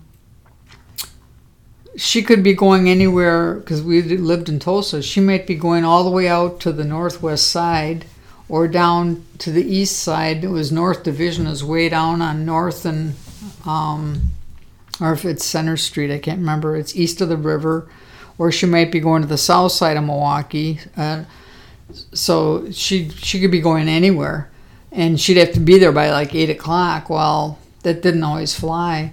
Um, some of my siblings were older. My brothers were already in high school, so they would either. I don't think any of them ever took the bus because they went down Wisconsin Avenue to go to Marquette High School. I think they hitchhiked, and um, then we all went. We're still in grade school, so my dad would drop us off on his way to work, and we would walk about a half a mile into this pathway to the school and everything. But um, and then she'd be on her way to go wherever she had to go, and then my younger sister and my younger brother weren't in school yet, so she'd take them to my grandparents' house. And I remember my brother would be out with my grandpa out in the garage, and he, grandpa would give my brother a hammer and a board and a, a glass jar full of nails, and then he'd pound all these nails into this board. And then after lunch, he'd take the nails out of the board. That was what they were doing out in the garage. It was just sort of funny. What's But the point of that? just because he wanted to keep the kid busy, you know, and so Oh, he wasn't yeah. in my grandma's way because my I don't know, but because I it, I think it, my grandparents, it probably was a shock to them. So my dad was an only child, and now he's got ten kids, you know, Right. so it's I don't know, That's quite the. uh, uh, quite a difference, you know. Yeah. So I mean, how was how was that with you growing up? With what you said, you had nine other siblings. Is yeah, that yeah. like I how was uh, Yeah. how was that experience? Well, um, so my folks lived in a couple of different places, and then my my dad was this chemical engineer, and he worked for Schlitz, and I don't know exactly what his job title was. I just remember him telling me at one point that he worked on the machines that cleaned the bottles because they used to have a machine. So your beer bottles or your soda bottles or whatever, they'd recycle them, but they wouldn't recycle them. They'd clean them and reuse them. So you'd buy a case of beer and you might pay a nickel deposit on all those bottles. And when you took the case of beer back, you'd get your money back. But if you broke a bottle, you wouldn't get that nickel, you know. Uh-huh. So then they take the bottles back to the breweries. The breweries would clean them and maybe probably have to put new labels on them and then fill them up with beer, whatever they were filling them up with, and reuse them. So it was sort of cool. I mean, nowadays you think, why don't they do something like that? No, everything gets thrown in a landfill and or oh we're recycling it, but recycling isn't. It just didn't pan out like I think they needed it to. Um, but in any event, um, my so my you know my mom would go to work part time, or there were times she worked every day of the week, and and again if she was at a school that was way far away, it would take her a while to get home. So coming home at night, then she'd have to fix dinner. You know now you got all these kids to feed and everything else, and my older brothers had jobs, so they had the paper route. It, like I said, it kept getting passed down. So they were doing the paper route. Um, my older sister worked, she was in college, but she worked downtown at the old uh, Gimbel Schuster's. Um, then uh, I, well, again, I would babysit, but I, I don't know that I was babysitting that much at that time. Um, so we, when when I was about three, my dad worked for Schlitz. They transferred my dad down to Kansas City, Missouri. So we lived down there for three years. really, And we lived okay, in I this. didn't know that. I think it was this huge house, but I mean, I'm three years old. You think everything is so big? I've Yeah. noticed that as you grow and up. Yeah. I, I remember because we moved back here when I was six. And so I just remember this house was huge. And my sister and I would, we'd always be barefoot. I don't know why. We just, we never wore shoes on us. It wasn't that we didn't have them. We just didn't wear shoes. You know, in the middle of the summer, you didn't care. I remember running in my underwear in the front lawn when the sprinkler was going because, you know, we were cooling off because it was mm. hot. But we'd, we'd put on our dress up clothes and go down this staircase, which again seemed like it was, you know, 500 stairs, but it was probably yeah. about 20.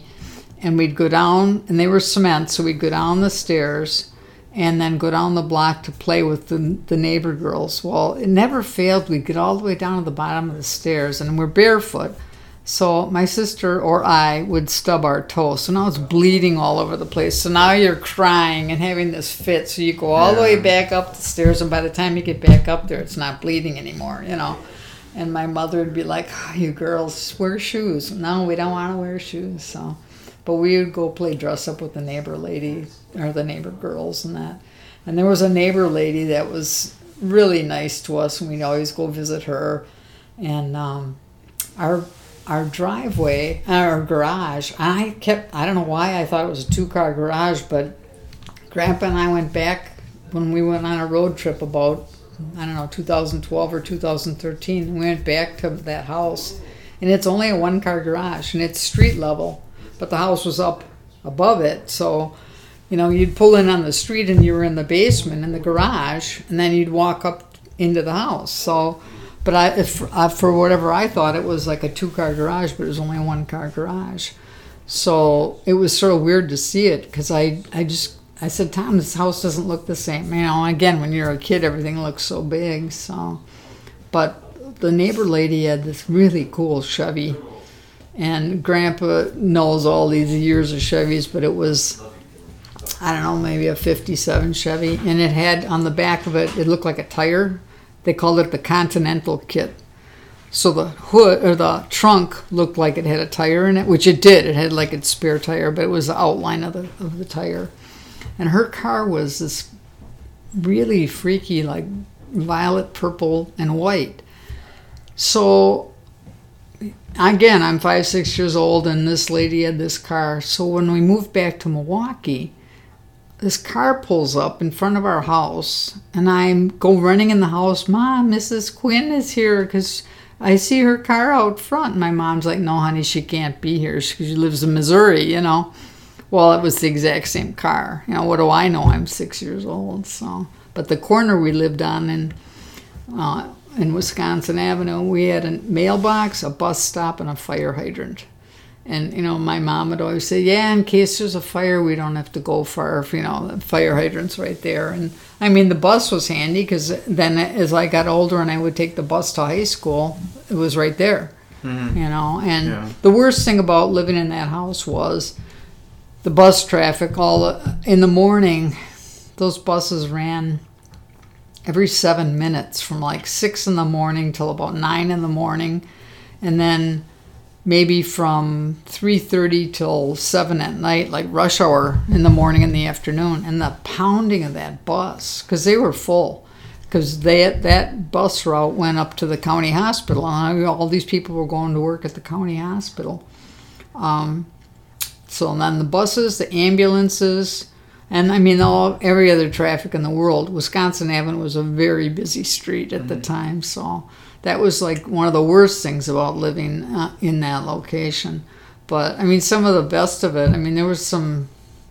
It it was it was a neat place to grow up and everything. We didn't live too far from um, Gilles's Custard, which was over on Bluemound Road, so we'd walk over there and we'd get a gallon of custard, and they used to give you a free pint of hot fudge. So you'd get a gallon of custard. Well, everyone would get some, and then that gallon was gone because we Yeah. all have some. You know, Right. it was it was crazy. And um, what else would we do? Uh, George Webb's, and I don't know how often you kids ever went to George Webb's. There's a few still in around here. Um, they used to have seven hamburgers for a buck. Jeez, and were they sliders? They Or- no, they were a regular size hamburger. Jeez. It was the Milwaukee Journal comics section was called the Green Sheet, and it was green paper, Mm-hmm. and they'd have a coupon in the Green Sheet for seven burgers for a buck. So sometimes they they'd let my mom get 14 burgers. Other times they were real strict. Now you can only buy seven. You know, so sometimes she'd have to get the extra coupon from a neighbor or something. But she'd go in there and for two dollars buy 14 hamburgers. You know, and my brothers would probably eat two or three each. You know, and so you know if we all got one, that was a good thing. But it was just sort of funny to think about stuff like that because Yeah.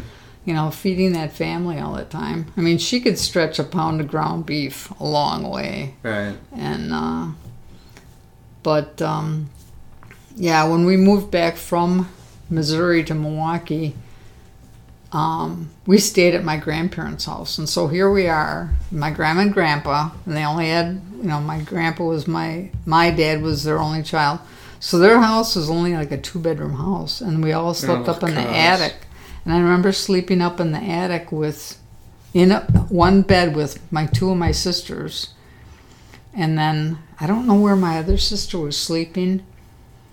And my brothers were probably sleeping on the floor. I mean, it was it was crazy, and we were there for probably a couple three weeks. And then my dad found the house on Wisconsin Avenue, and then we moved there. I remember because they would drive us to school because we were going to this school, and uh, we, my mom would say to my brothers, "Now you make sure to, that you don't leave Christine behind," because I was in first grade, so I didn't know where the hell I was going. So they'd they'd um, we'd be walking, and I'm like, "Oh, who's going to pick us up from school? No, you're just going to walk home. I'm like, walk home all the way to, because you know, my grandparents' house was probably a good three miles away. Well, we're walking home, and my mom's standing on the corner where we were going to live, and she's waiting for us. And she goes, This is where we're going to live. You know, it was this huge house, but it really wasn't that big. It still, yeah, it was only a, bedrooms? it was only a uh, three bedroom house. So Okay. my brothers all slept in the attic, and the attic didn't have any heat to it. So in the middle of winter, it was cold up there. You bring know. your blankets. Yeah, yeah, and um, but it was like a dormitory because it was you know the the pitched roof, and there was the five beds up there, and then my brother John was my youngest brother. He slept in. Um, they called it a three quarter size bed, so it wasn't a full bed and it wasn't a twin bed. It was in between. So they slept in that bed. My parents' bedroom was huge, so they slept in the one end of the bedroom, and my folks were on the other end. And then my other two sisters and I slept in one room, and my older sister had her own. Um, I should say that different. I slept in the bedroom with my one sister, and then my older sister had her own room. Um, but so one night, my sister and my brother were jumping on the bed, and you heard this loud crash. And we go upstairs, and you guys are going to be in so much trouble, you know. Well, here the bed had collapsed, and it was a mattress and springs. It, they didn't have a box spring; it was just loose springs. But the frame was like came apart, and the bed's on an angle. I think my dad left that thing like that for like three weeks because he wouldn't fix it because he was so mad that they were jumping on the bed. And then uh, after he fixed it, he says, "If you jump on the bed again, you're not going to have a bed. I'm going to take it away completely." You know, so things like that. Just there, it was there was a a lot of things going on at that house. A lot. Uh, Um, Always something to do. I'm yeah, sure. You got- yeah. I remember playing. I mean, I played basketball. I was gonna my say you could run full fives at that. yeah, we played basketball with my brothers, but they played like tackle kill basketball because they they had no mercy. I mean, I wasn't a big person, and I could shoot pretty well, but it's like they were- they were just all over me. And I we used to play softball, but we had to be careful because if you hit the ball over the fence, we, for a while we had this one neighbor. It was like you lo- that's it, the ball's gone. You're never gonna get it back. Was, you know was the neighbor not? and not not very plen- Yeah. pleasant. Yeah, and then we had another neighbor, or the, they moved out, and then the people that moved in had two of their own children, so they were okay. But that that little neighbor boy, I think he became a professional arsonist because he started several garages in the neighborhood on fire. It's like, are you kidding me? But um, yeah, my um, brother lived in my in our house, my folks' house, um, till about five years ago. Then he sold it, but he had remodeled it, or not really remodeled, but renovated it, and it had beautiful hardwood floors. It had really dark cabinetry, and when he um, changed the dining room because it had a built-in um, buffet and everything, I I told Grandpa, I said, I want some of that wood from the house. So that's what he made with this liquor cabinet. These two doors are from the original buffet. In other words, Oh. these two doors were on one side of the buffet, and there were two more on the other side. And in the middle, I think there was, I don't know if there was nine or 12 drawers. And then the, some of the, on that cabinet in there that Grandpa made, he took the drawer fronts and he planed them down and got this color stain off of it. And then he made um, that little um, it's it's like a dresser. He made one for Rachel and one for me and one for Rebecca. So I, that's what I have out of my folks' house. Um, I mean, there was it was unbelievable all that you know the the hard work my brother put into it, but uh, it was really pretty the hardwood floors and everything. Um, but it was old plaster walls and um, we never had air conditioning. We had radiator heat, and the whole time I lived there, we never had a shower. It was just a bathtub, and there was a there was one bathroom for ten kids and my parents, and then there was a powder room. And um, for a couple years, I think my grandfather had tried to set up a shower in the basement, but that didn't last very long because it got to be it, it just didn't you know work out well. So it was it, you know it was interesting, but I mean the things you do when you're in that kind of situation, you know, um, you just learn to live with what you've got, Right. you know, and and I mean, it's long before, I mean, all the demands of anything. Um, I can't even remember if they if we even had a window air conditioner at any one time or not. If anybody had that, I don't think so because, like many old houses, it's not like you had an electrical outlet handy. And you know, I know the wiring in the house was redone when my brother remodeled it and that, but um, you know, there was just so many things. So Yeah, as you as you talk about this, I'm thinking, you know, you you grow up like playing with brothers and like, and then I some of the stories you told me earlier with, you know, I think to the Joe Namath where the girl dressed up all pretty Sure. or whatever, Yeah. or, you know, and your your career was being what people call a linesman, like Mhm. it's in the name, like it's yeah, you know, it was always back then. It was like I feel like kind of unheard of for a woman to go into that. Yeah. Like, do you think growing up with brothers helped you kind of break out of those constructs that society seemed to well, some of it and, with and women typically? Yeah, some of that, and then I mean earlier on, like I said, I'm in, in high school and I have a paper route, and I'm like, what? You know, everyone would say you have a paper route, and I'm like, well, you know,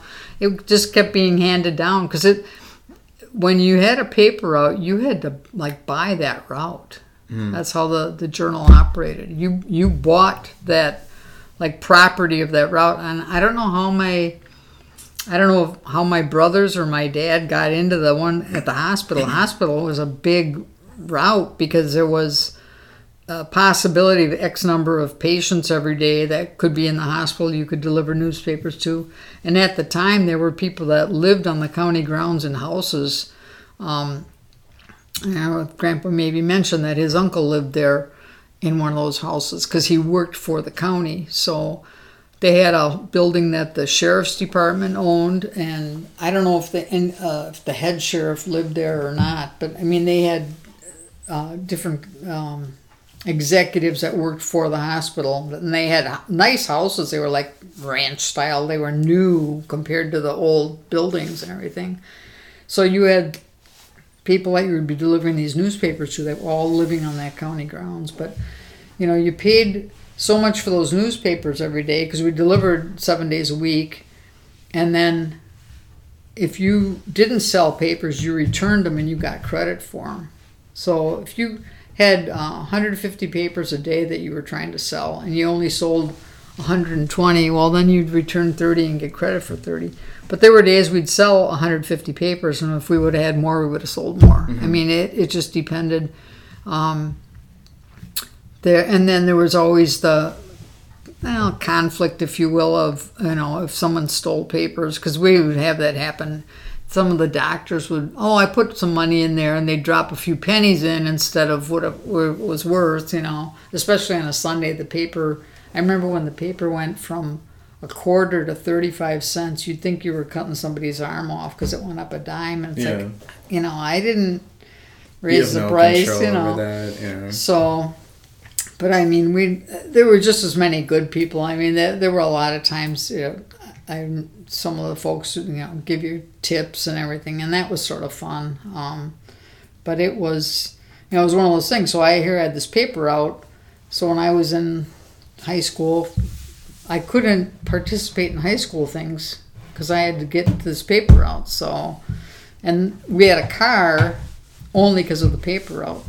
So my brothers got to have this car, hmm but otherwise we would have been taking the bus from. On, my high school was on the south side of Milwaukee, and so I had would have had to take the bus all the way out to the hospital and then deliver the newspapers, and then you know.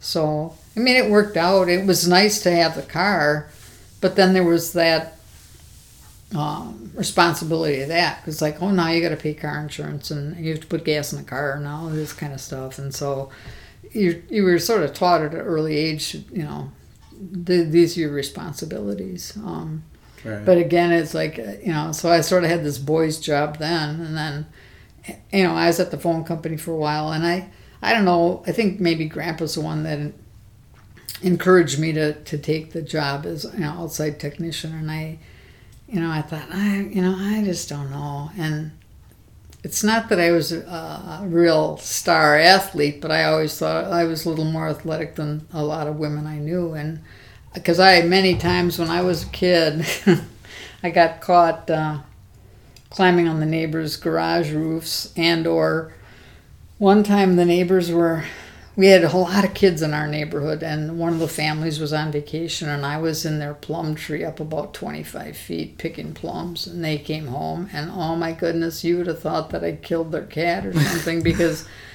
first of all, and nowadays you get that.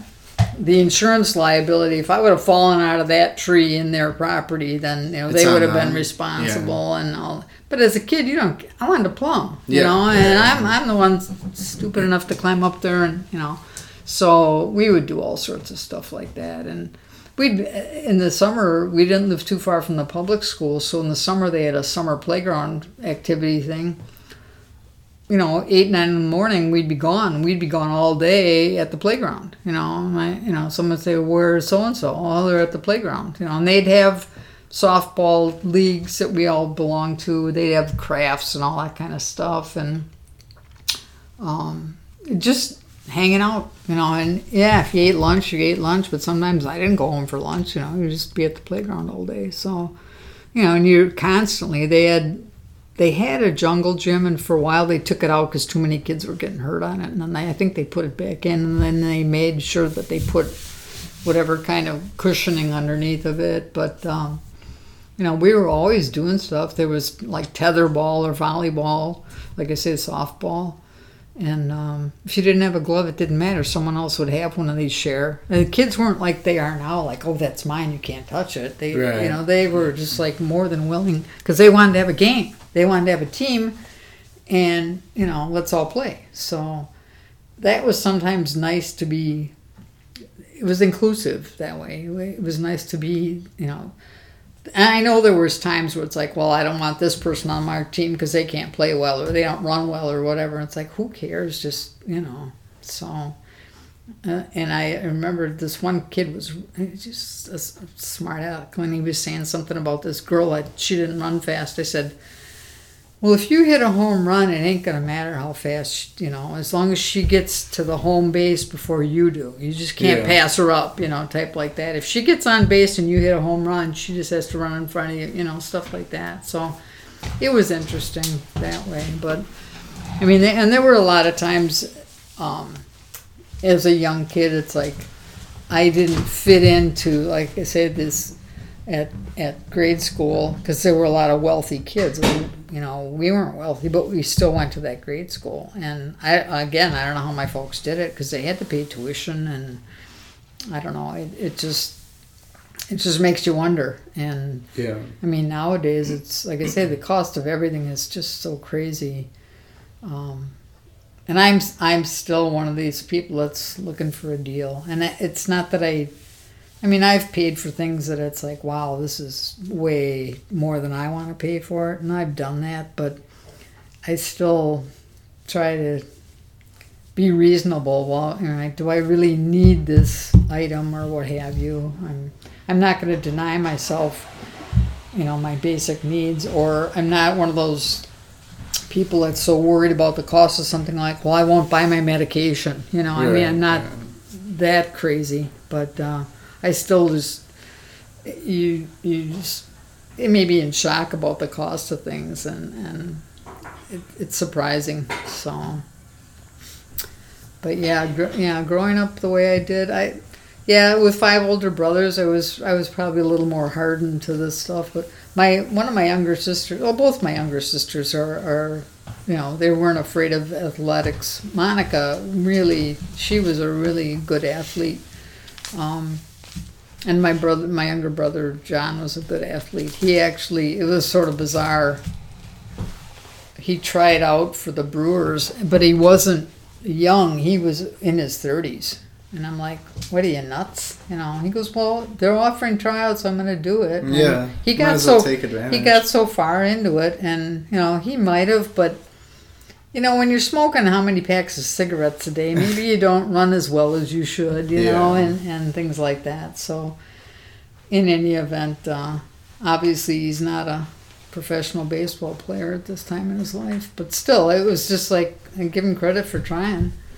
And um, most of my older brothers, I, it's it's interesting because my one brother that's tall, he's I don't think he's athletic at all, and I'm like, why don't you play basketball? Because you're tall enough. And you know, someone would throw the ball at him, and he'd probably flinch. And it's like, okay, you know, I guess that's just not your sport, yeah. you know. But he could sing very well. Um, my other brother was at, was athletic, but not extreme amount. But he could sit down at a piano, and you put music in front of him, and he could play it, even if he had never seen it before. It was just remarkable, you know. So it's living with that many people, you know, there's all these different talents, if you will. Um, finding my own like career, if you will. Um, I can't say I didn't want, I didn't not want to go to college, but there wasn't a lot of encouragement about me going to college, and I think, you know, why didn't I push it and yeah. I was I was um, meeting people and I was seeing this one guy and he goes, "You should just come with me to, to school." And I'm like, "What am I going to do?" He goes, "Well, you can audit the class." I'm like, "I don't even know what the hell that meant." That's one but, thing I was going to ask. Right, yeah. and and I don't know if I ever did it. I can't remember what he was studying.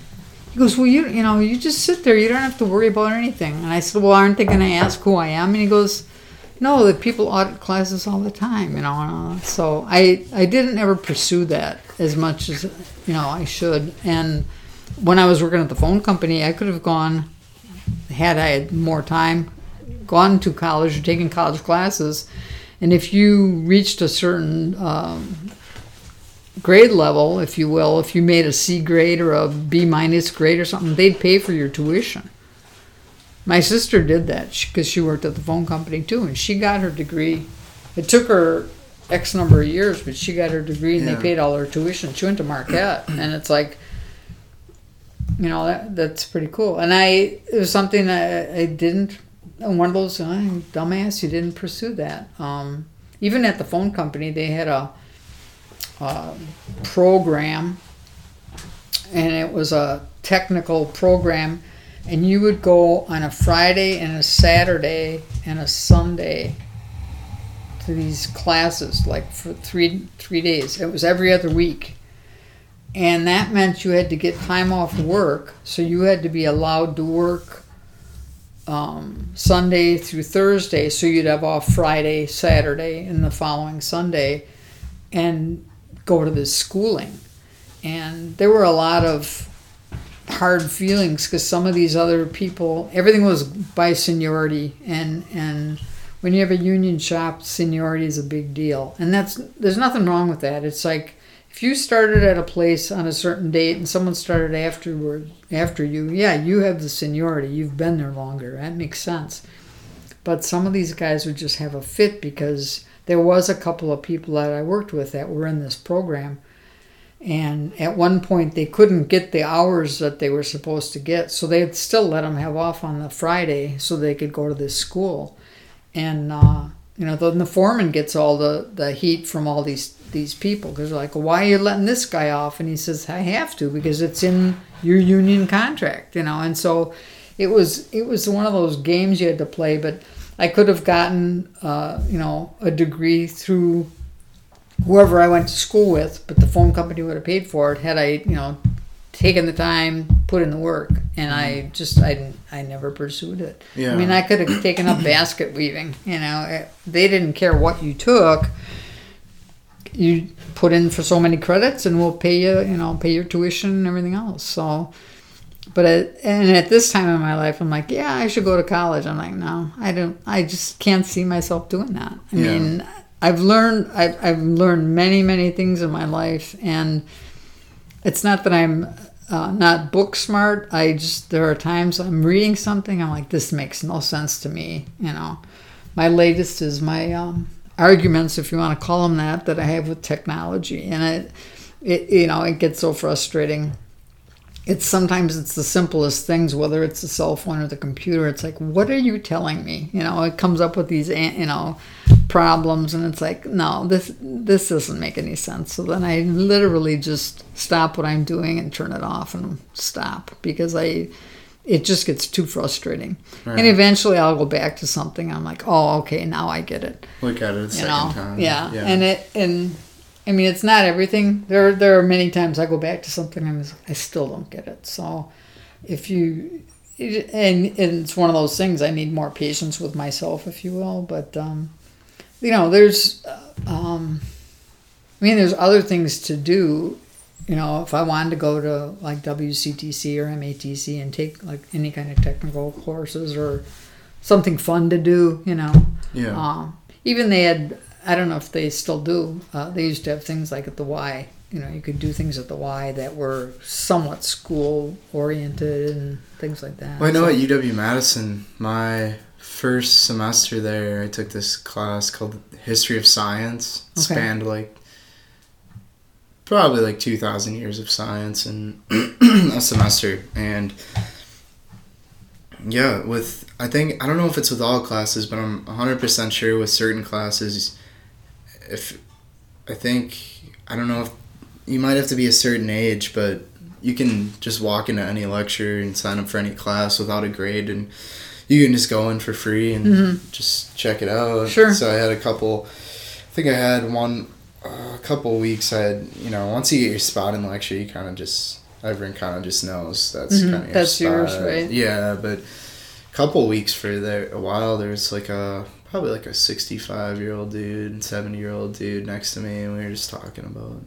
history and Mhm. stuff like that and he's like yeah just come here for free the university's fine with it so it's, Yeah, it's really cool but Well, it- yeah. yeah. It's it's interesting. I don't have a lot of deep conversations with uh, younger people about different things in history, but I, I again, I was just at a family situation. I was talking to one of my maybe one of my cousins, and we were talking about something historical, and it was just sort of bizarre because, you know, if you talk to you know uh, your cousin or even you or your sisters, it's like if I mention the Kennedy assassination, you're like, well, you know, that's 60 years ago, you know. And yet, for me, it's like it was like yesterday. Right. I remember I was in gym class when they announced over the loudspeaker that the president of the United States had just died, and I don't know, I I'm nine years old, and all these girls start crying, and I'm like, did you know him? I mean, Yeah. like it's like they had this personal, and I I just thought that was a little overboard. I mean, I was sad. It's the president of the United States. But I don't think I was going to cry about it, and I don't think I was unfeeling about it. But it was just such a, to me, it was such a weird reaction that they would, you know, go so far as that, and I mean, just all sorts of other things, like when they walked on the moon. It was just like phenomenal, and you were glued to the TV if you had one that you know to see. Um, I remember, again, here's my grandparents. Their neighbor had a color TV, and there was going to be something on the Wonderful World of Disney in color, and and the woman offered to let us grandchildren come over there and watch whatever this program was. I can't even remember what it was going to be, and and you know we were just enthralled to see actually a TV that had color on it because everything we ever watched was black and white, and I mm. don't even. I think we had one TV when I was a kid, and that you know, and what you were watching was what my dad was watching, and that was it. There was no discussion.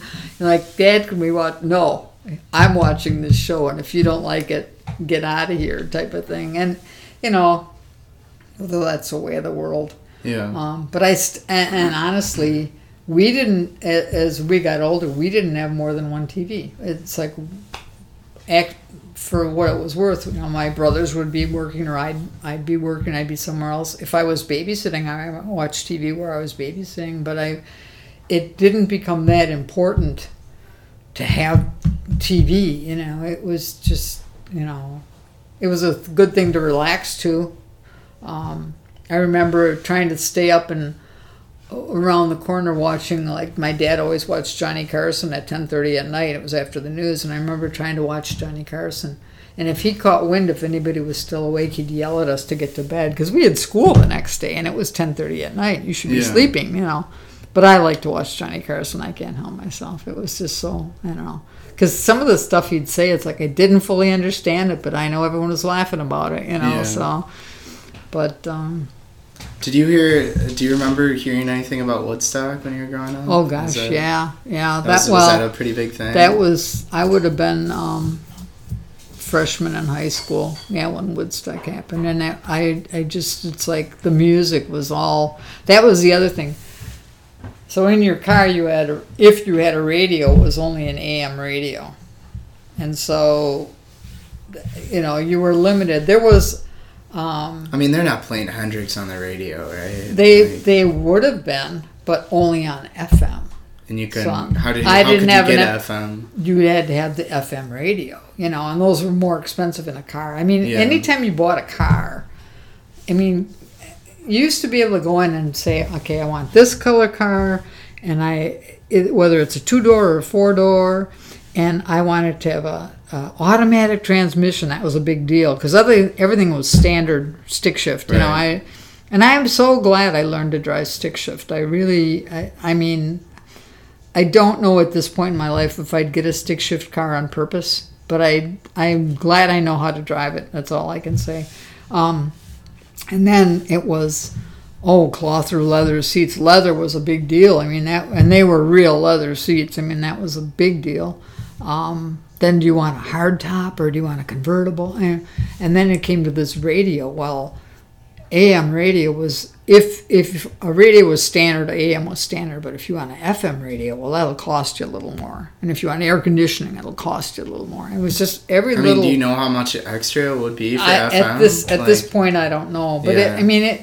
And the thing about it, if you think about it, uh, it was. It's like the radios now. Everything, of course, is all this digital. But that AM FM radio, I don't know if there was a switch you pushed or what. I can't Yeah. remember how it worked. But it, you know, and then when they brought in cassette recorder, you know, and it was the eight track. That was the first one that they used to put in. And then they put in the cassettes, and then the you know, CDs. But and now you can't even get a car with a CD. And I'm like, geez, you know, there's times I wish I had. I mean, my car still has it, but it's like I, a new car, I'd want it to have a CD player. So, you know, and used to be able to buy a contraption if you had a um, if you had a cassette player.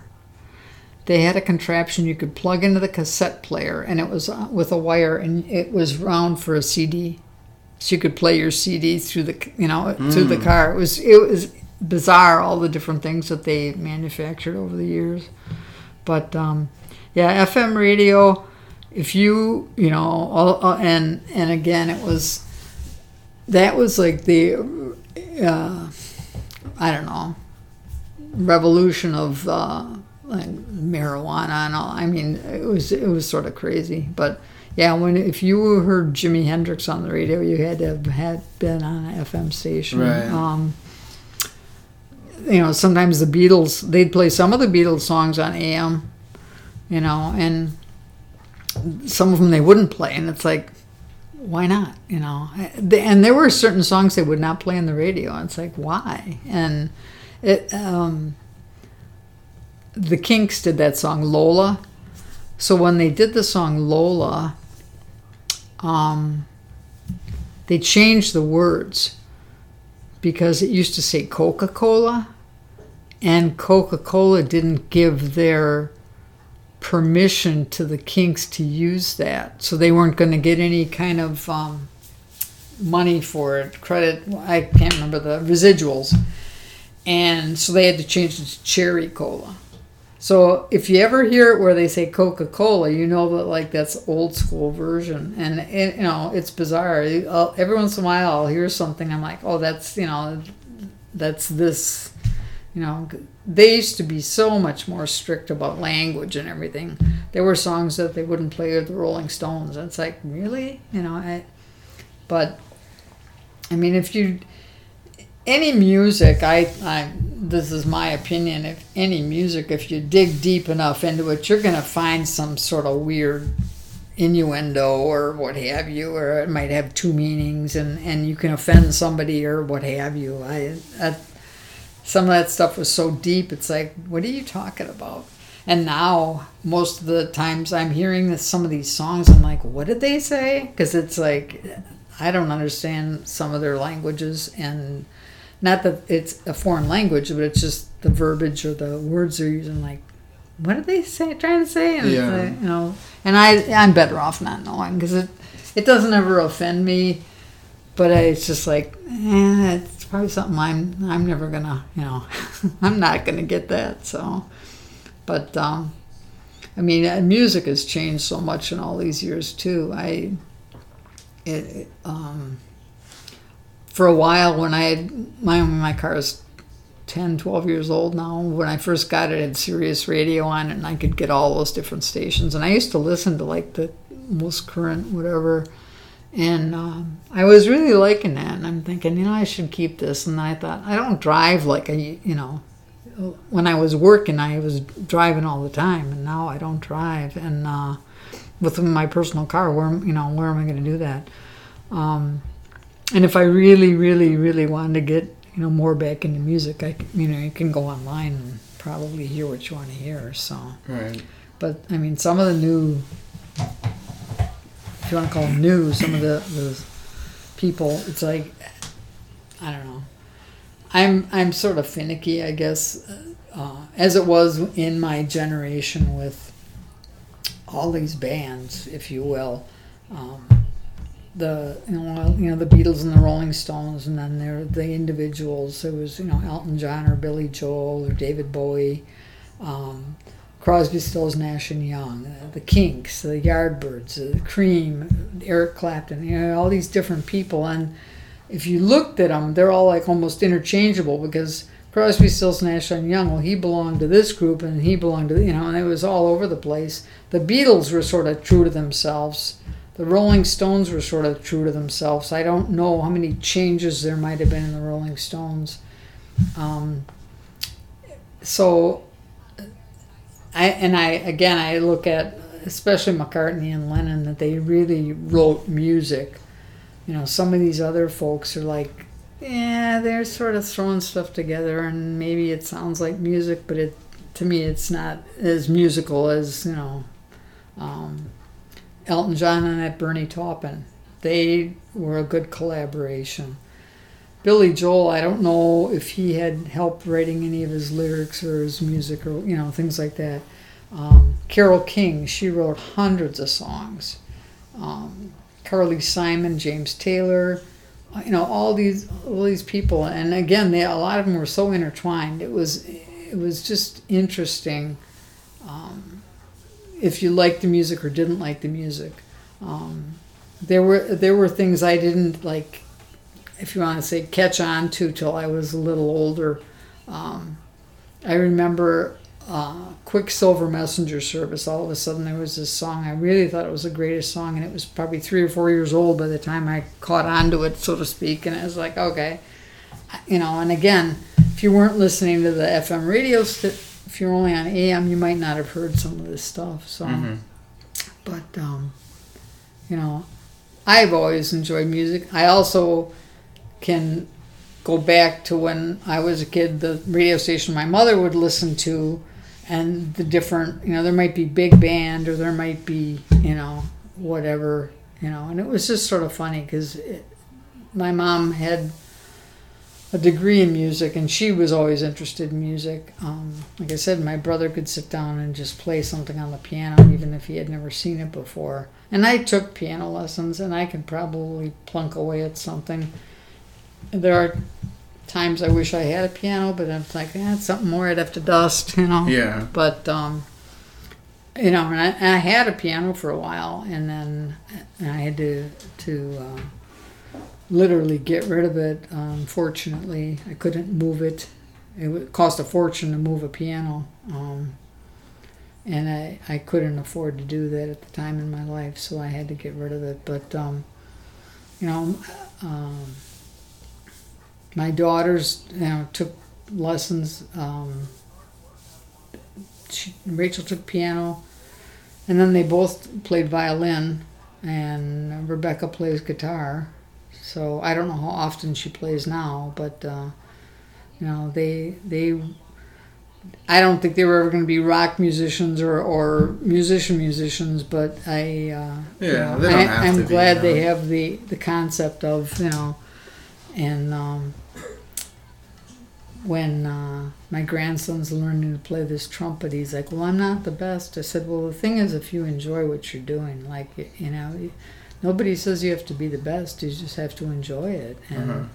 you know, so it, it'll be interesting. I'd like to hear him. I don't know if he'd ever, you know, do a FaceTime and, and play for me, but you know, I'd like to see how he's progressing if he is. And I don't want, I don't think he'll be allowed, if you will, to just give up on it. I think that he'll have to stick with it for this year and see what happens. But you know, it'd be fun to have some sort of music involvement. You know, um, I know um, my nephew learned to play drums at an early age, and I just thought, man, I don't know if I could handle that. But yet, I was at my sister's house when he was playing and practicing his drums, and it was it wasn't the horrible racket that I thought it was going to be. It was an enjoyable thing because I I guess I knew what he was playing with or playing for or whatever. Right. So then you know you can catch on more. If he would have just been pounding away, I might not have enjoyed it as much. So, and I've seen him perform a few times, but I don't know if he's performing much anymore either. So, but um, I don't know. I like music. I, it's not just that I like playing the radio. I mean, I, I like that too. But I, there are times, like I said, I if I had a piano, I'd probably enjoy that. But it's not to happen this week. So. Well, yeah, one of the kind of closing up here. I guess one of the last things I wanted to ask you is, how is it? How is it being? Either well, both like a parent and a grandparent. Like, how is? I'm, I'm, Yeah. I'm assuming there's a lot to learn there. And Well, it's it's I can't help but reflect on. I don't want to say they they were you know that I don't think I was uh, a horrible parent. It's just like yeah, I remember I could have done this differently. right. I don't want to say that they were all mistakes, if you will, but it's like eh, could have handled that a little bit yeah, better. Yeah, I mean, you can't be And- perfect, though, right? right? And the same thing as a grandparent. It's like eh, I could, I could have just kept my mouth shut, or or not gotten too involved, and not been been me. it's um, again, I don't think I'm you know as overbearing as I portray myself in my own head, but there are times it's like man, just let that go, and and you know always want to support um, your children your, or your grandchildren in the best way you can. I might not always agree with something, you know, somebody's done, one of my kids has done, or my stepkids. But yet, I want to support them in that if they think they're doing what's the best for them at the moment or what they need at the moment, you know. Um, thankfully, none of them have ever been um, jeopardizing themselves, like doing something that's totally like, what are you doing type of thing. Uh, The, none of them have done anything that, uh, lack of a better word, crazy. It's just that they've been mindful and there and there might be things that they've done that I'll never know about, and that's fine. That might have been harmful, but I I think I've always uh, supported them, you know, in the best way I could. With the grandchildren too, I attempt, you know, I know that I can be outspoken and and I'm I'm not going to give one of these. Um, oh, it's out of love because I mean sometimes it's not. Sometimes you're pissed off and you say things, but by the same token, I I would want that child to understand. You know, hey, did you think about this or or you know, I don't want you to get hurt type of thing. Which is I, you never want your child or your grandchild to get hurt about or anything. You know, you, you always want to protect them.